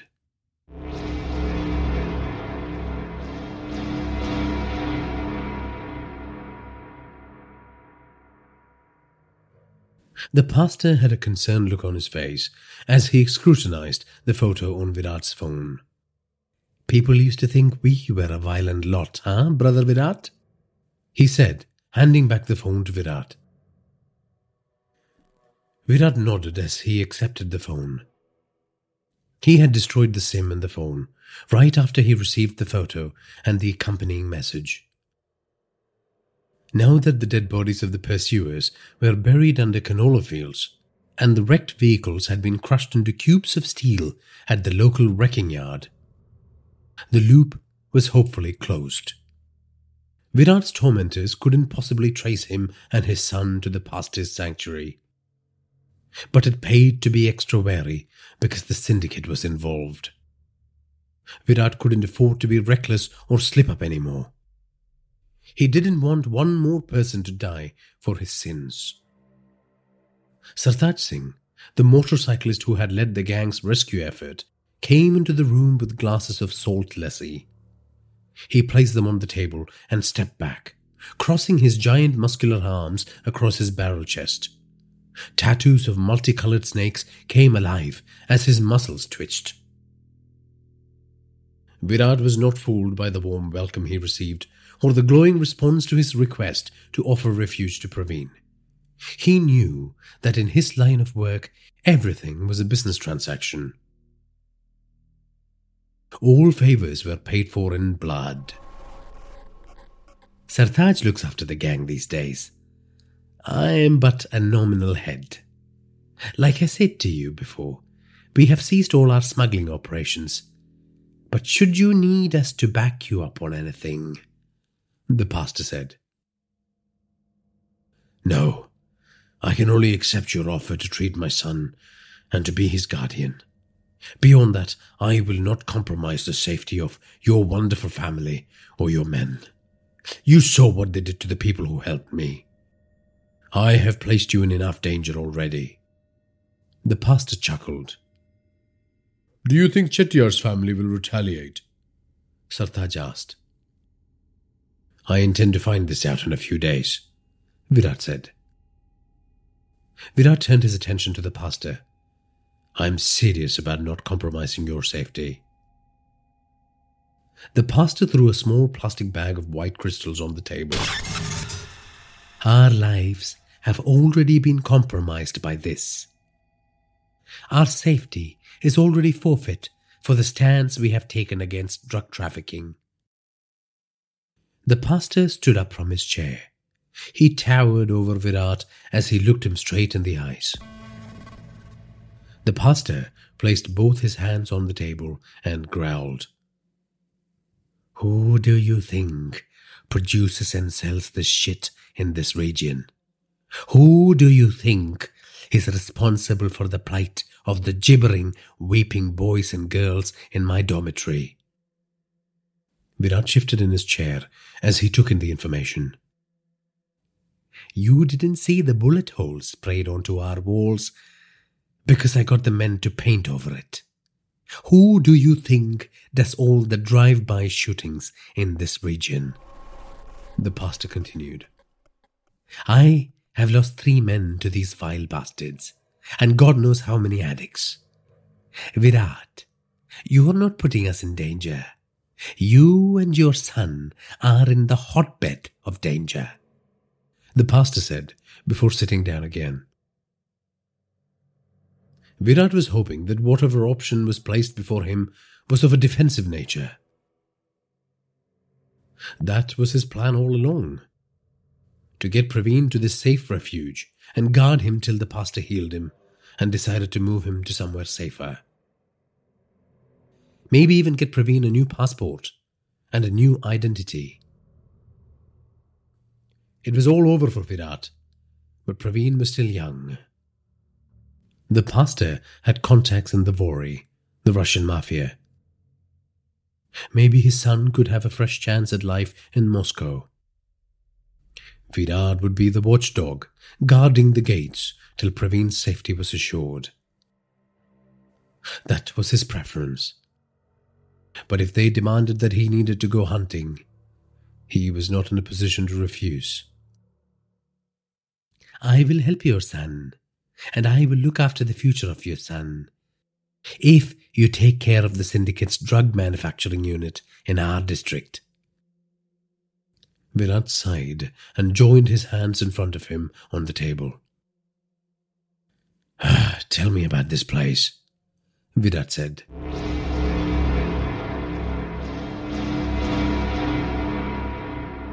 You know you don't have a choice in this matter, Virat said to Praveen. They were facing off against each other inside one of the consultation rooms in Pastor Matthew's rehab clinic. You can't make me do this, you bastard, Praveen said angrily. I know I can't, but you have no choice.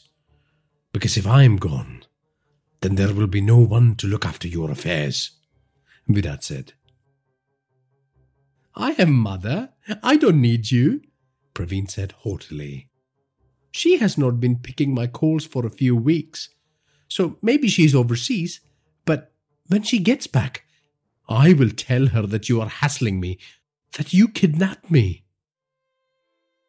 Virat put his muscly arms on his hip and looked down at the white tiles on the floor. He took a deep breath before he responded. Your mother is dead. And the people who killed her are coming to kill both of us. Praveen slumped into the leather chair reserved for doctors visiting the clinic. No, no, no, no, no, no, no, he muttered. What people? You killed her. You killed her just like you killed Anya. Suddenly, Praveen leapt from the chair. He grabbed a ballpoint pen from a nearby table and rushed at his father, with the makeshift weapon held up. Virat did not move. Praveen stabbed Virat's chest with the plastic object, which promptly broke in two. Praveen cried as he jabbed the damaged half of the pen into his father's body. After a dozen or so blunt strikes, he fell to the floor panting and lay there drooling and wailing softly in a weakened state. You don't even have the energy to kill a man. You hate with all your heart, Virat said as he bent down and placed a hand on Praveen's heaving chest. Virat proceeded to tell his son the true reason for Anya's death and the shocking sight he saw at their family home. Praveen moaned as if his body was being torn asunder when Virat described the final state of his mother's body. You did this. You did this, he said, squirming on the floor. If motivation is what you're looking for, then consider this. If you get better, you will have the strength to kill me. A man you hold responsible for the death of your mother and your sister. Virat said as he stood up. In fact, I will let you kill me if you surprise us all with your inner strength. A strength I know you have, Virat said, extending a hand. Praveen sat up and wiped his tears. After considering the offer for a while, he grabbed onto his father's hand and pulled himself up. They faced off again. The anger in Praveen's eyes, a harbinger of all that would come to pass. Virat's end would be at the hands of his son. Virat smiled wryly and then exited the room. Pastor Matthew Tharagan, who was waiting outside, nodded at Virat. Virat responded in kind and said, He is all yours.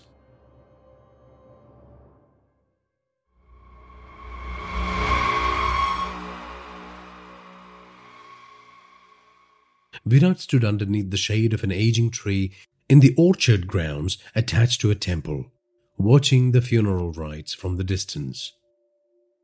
He cut a lonely figure far away from the inconsolable crowds as Chettiar's body was committed to the flames. The wind carried the sounds of Sanskrit chants and distressing wails to Virat's ears. His dear friend of many years, the Lion of Bandra, the Chennai king of Smugglers Town, was now a charred mass of ash and bones. He watched motionlessly as the pyre transformed into a bed of cinders.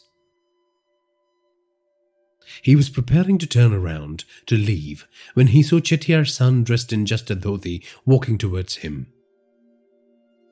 His face was covered in sacred ash and sweat and tears. Virat waited. My condolences, Nilesh, Virat said, when the 40 year old man, who was a spitting image of his father, stopped in front of him. He was balding, had a portly frame, and his facial features were soft. But his eyes exuded a ruthlessness which announced that you underestimated this man at your own peril. You know, Virat Bhai, my siblings want your head on a platter. Nilesh said, turning around and gazing at his younger sister and brother, who were weeping uncontrollably in the distance. Virat nodded. I can understand why they would feel so. I'm sorry that. He began to say when Nilesh cut him off. They are not like my father. They don't understand the value of loyalty and friendship. I do.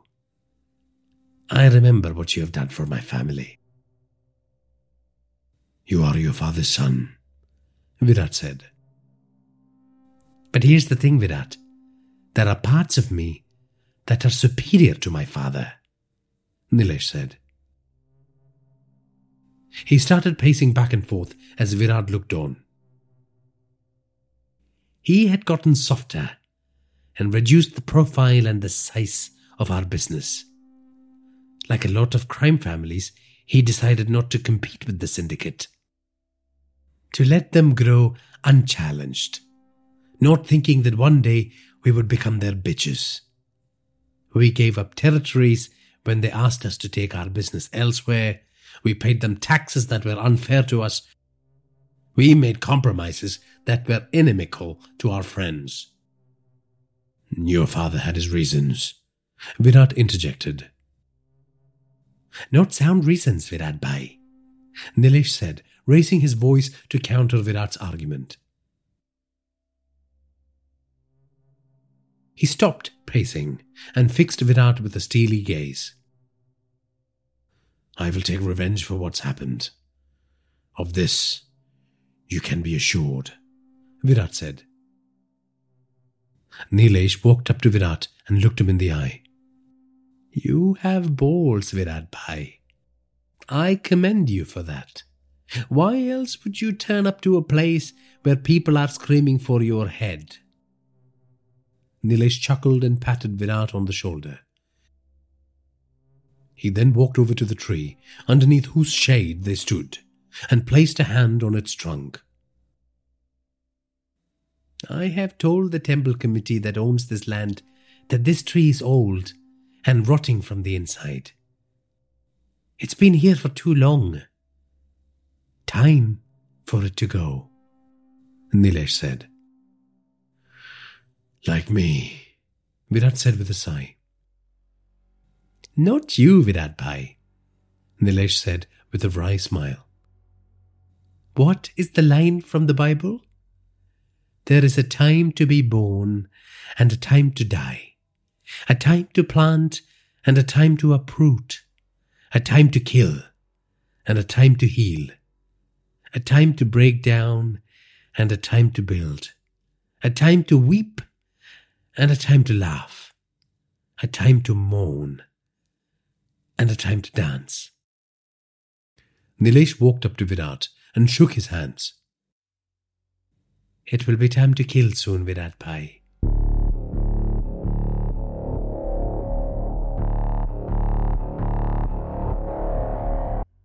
Nilesh pulled back his hand, turned around, and walked away from the headman. As he departed, the new emperor of Chettiar's crime empire shouted, Keep me posted on what's going on. I will, Virat responded.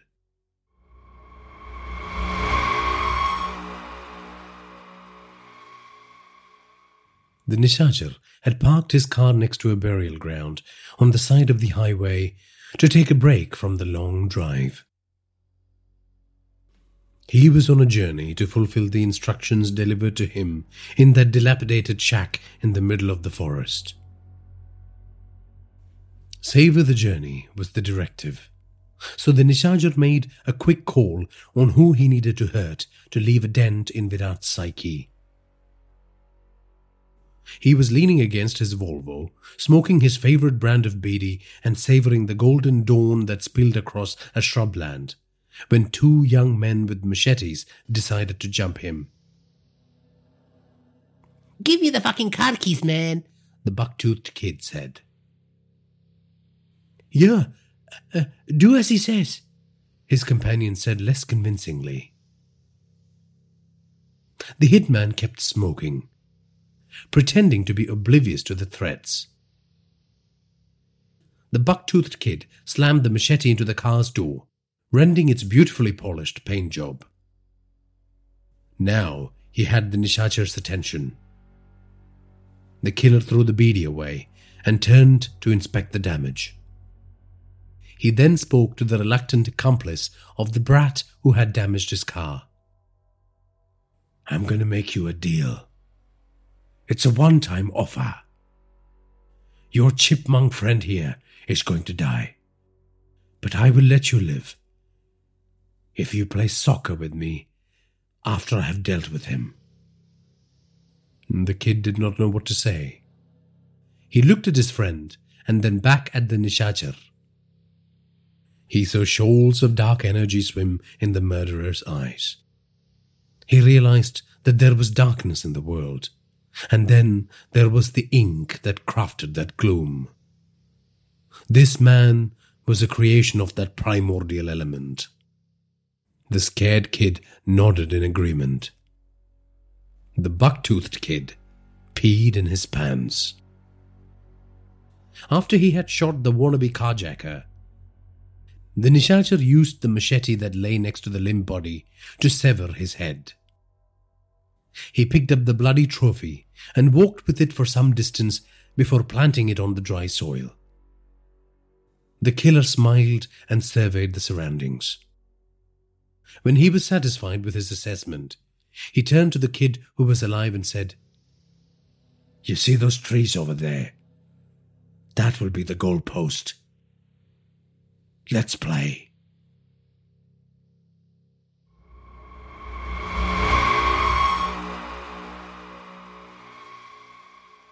On his flight back from Chettiar's funeral, he slipped into a nightmare ridden sleep.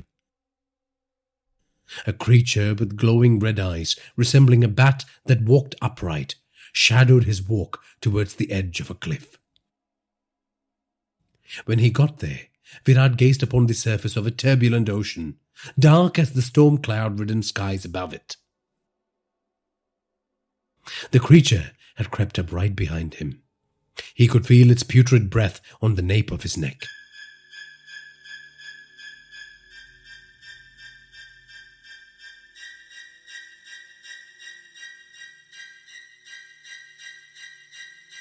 Jump, it said. So he did.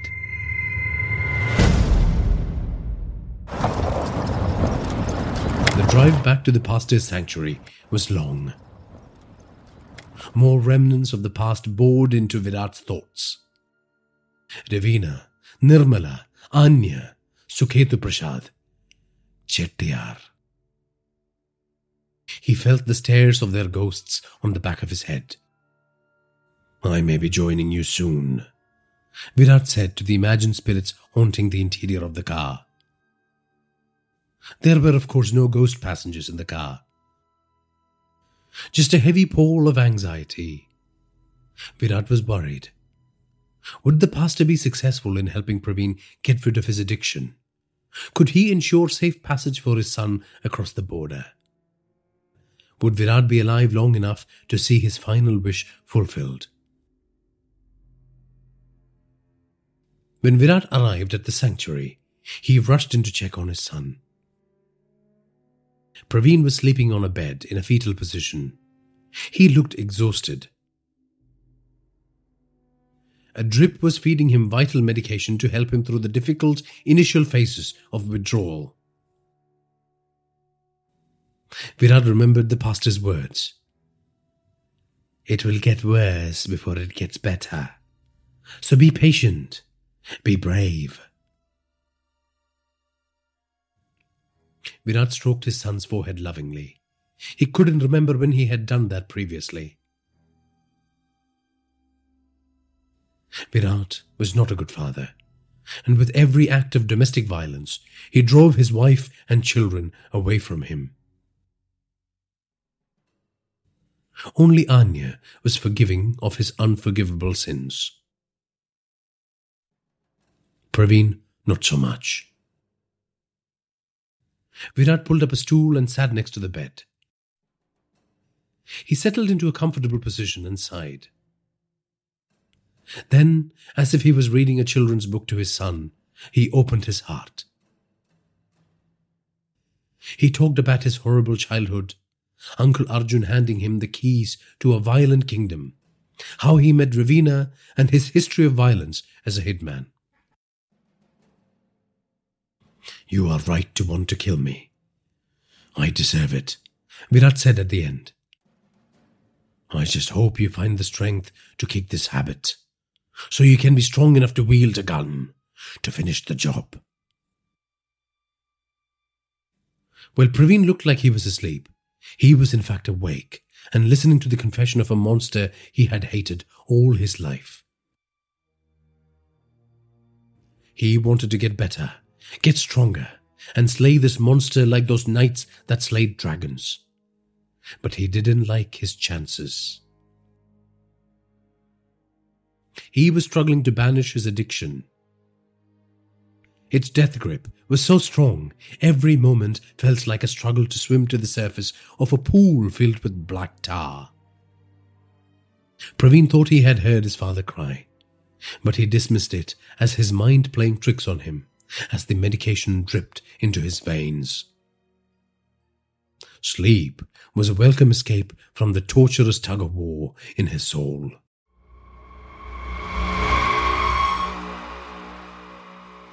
Praveen broke out of the sanctuary just before sunrise. He didn't feel confident stealing one of the heavier Harleys, so he jacked the small dirt bike which belonged to one of the chefs who serviced the homeless shelter. He had fought the demon in his soul with determination for several days. But eventually, the gnawing hunger got to him. He was ready to give in to temptation. Praveen knew the easiest way to get a quick fix was to return to the drug den where his father had found him.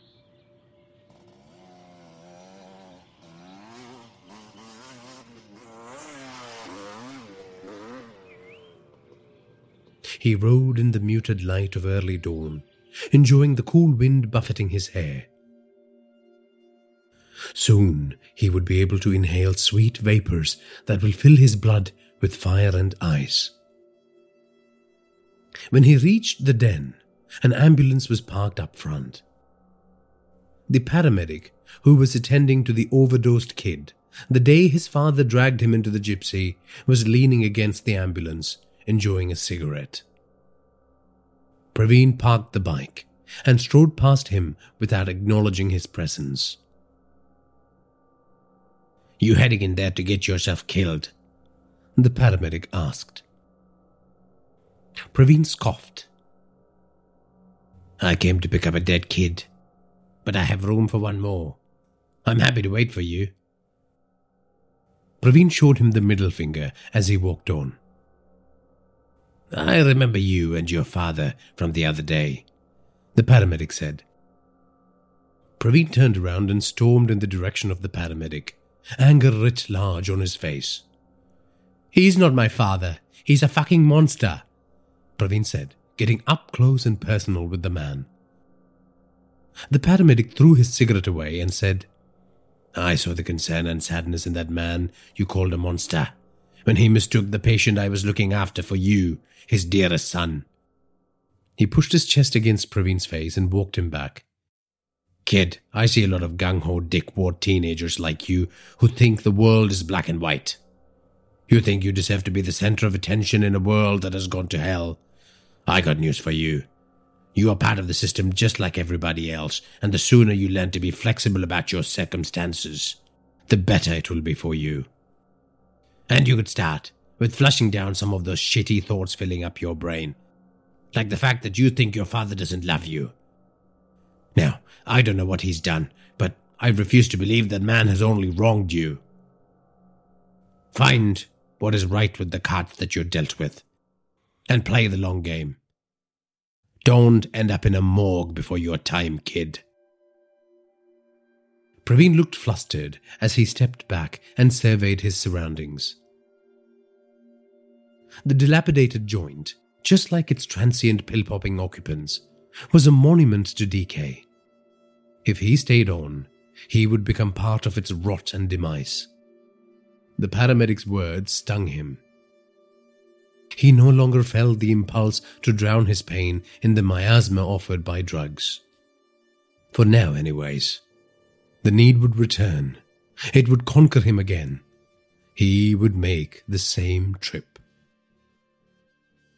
Did his father love him? Was that man capable of acts of affection given his violent history? Sure, he was trying to be a responsible father recently, but how much of that was an act? Was the paramedic right about his worldview?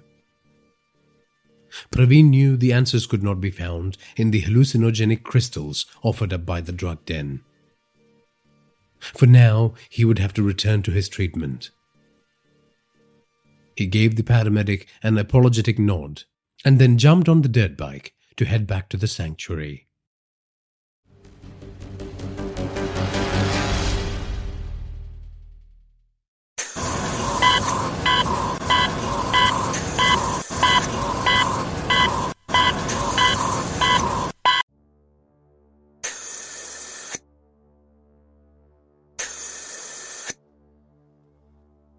Uncle Arya, Virat's guru, was used to seeing blurred shapes over the plastic bump that was the mouthpiece linking him to the oxygen tanks. Usually, these shapes resolved into nothingness. Shadows or fractal manifestations of light dictated by the movement of the sun across the sky. For a dying man, these were valued consolations. When pain and labored breathing are your constant companions, shadowy manifestations are like angels. But this new darkness creeping into the corner of his vision was not angelic. It was a fallen creature caressing its gun. Uncle Arya removed his mask. It's you, Nishachar. Is that what they still call you these days? He said. Yes. You gave me that name, Guru. I am very protective of it. The Nishachar said. I had a feeling you would come for me. The Nishachar sighed in response. are you are you going to kill Virat? Uncle Arya asked. The Nishachar nodded as he sat on the bed. A chill spread through the old man's body. He had always felt that in the proximity of one of his favorite students. I suppose uh, there is no other way, Uncle Arya said. I'm afraid so, the Nishachar said as he slowly unplugged the cables and tubes on the array of medical equipment that surrounded the old man.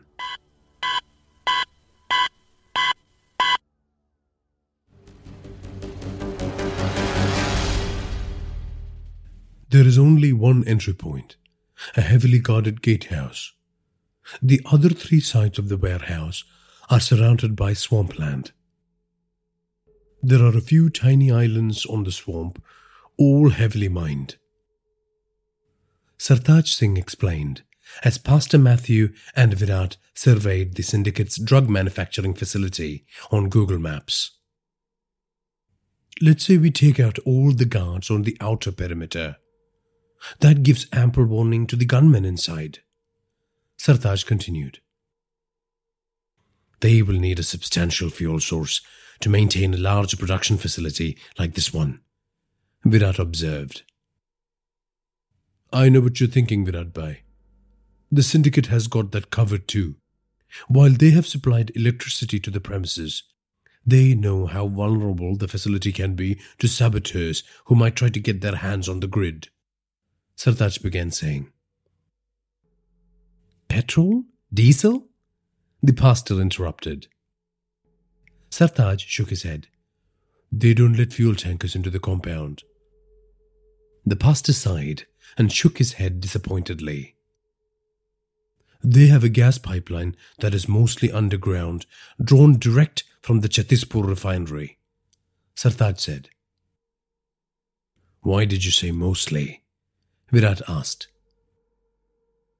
Here, at the rightmost point, on the front boundary wall, there is a conduit junction where the pipe briefly surfaces to be able to better link to the facility. Sartaj said, pointing at a black shape on the map. But there is a guard tower close to the wall, overlooking the spot, which houses a sniper waiting to pick off any pests. Virat said with a smile. Sartaj nodded. The pastor made a sound. What are we going to do, Virat Bhai? Sartaj said, with a frustrated look on his face. A half-assed attack damaging the facade of this esteemed institution is not what we are looking for. We are going to burn this thing to the ground, Virat said. The pastor nodded in agreement. Can your contact get us the blueprints for the gas pipeline layout within the warehouse as well? Virat asked. Uh, yes, why? Sartaj asked. I know a man who likes to blow up things, Virat said.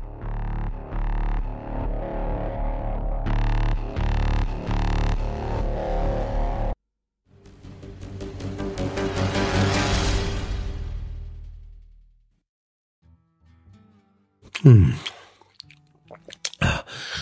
They killed the horses? Laddu Vinayak tried to express his incredulity through a mouthful of his favorite delicacy. Virat nodded and smacked his lips at the same time. Bastards, Vinayak said, rubbing crumbs off his palms. He was seated on a milestone marker on the side of a highway, next to his parked Mercedes Benz Sprinter panel van. Virat had just finished recounting the events of the past month and his initial thoughts on the plan to attack the syndicate's warehouse. Vinayak had gone through an entire packet of laddus during the duration of the tale. The look on his face indicated that he had enough details to proceed to the recommendation phase. He got up, picked and devoured tiny morsels of laddu clinging to his shirt as he approached his van. Did you find anything on Pepe? Virat asked. Not yet, but I am close. This is not the first time I have been asked to hack the accounts of syndicate members. But to get to the top, I have to dig deeper. It's only been a week since you made the request, boss. Be patient, Vinayak said. He opened the side door to reveal a host of gleaming steel cabinets and electronics including military grade scanners and surveillance equipment. He opened a tiny panel and pressed a button. Cabinet walls parted to reveal cases full of gleaming guns MP5s, FN G3s, AR 15s, RPG 7s, Uzis, Remingtons, Glocks, all neatly arrayed in rule inducing rows, underlit by blue LEDs. Nice, Virat said with a smile. Don't be a stranger, Virubai. Come inside, Vinayak said. Virat stepped into the van and the door closed behind him automatically. The van, which was air conditioned, provided respite from the hot afternoon sun they had endured moments ago. Can you organize the vehicle? Virat asked as he sank into a comfy leather chair. The automated one? Sure. They conducted an AV trial in Noida a few months ago, and I broke into the garage at night and scanned the automation systems of the self driving car. Vinayak said with a smile mightily amused with himself. I don't have time for you to build an automated vehicle for me. We are go, go, go tomorrow evening, Virat said. Well, Laddu said, and we will have to break into the garage of a certain Punjabi real estate baron a hundred k's from here. But that would mean the rates double. Naturally, Virat said. Vinay guffawed. About the gas supply plumbing, Vinayak said, playing with the Swiss Army knife. What about it? Virat said. There are these Chinese probes the size of little goalies used to map pipes in their strategically important installations. They're used to check for surveillance bugs or damage caused by saboteurs. It can propel itself through the pipes and get to where you want it to go, Vinayak said. And you can rig it to explode? Virat inquired. It was Vinayak's turn to say, Naturally. All right, let's do some gun shopping, Virat said with a twinkle in his eye.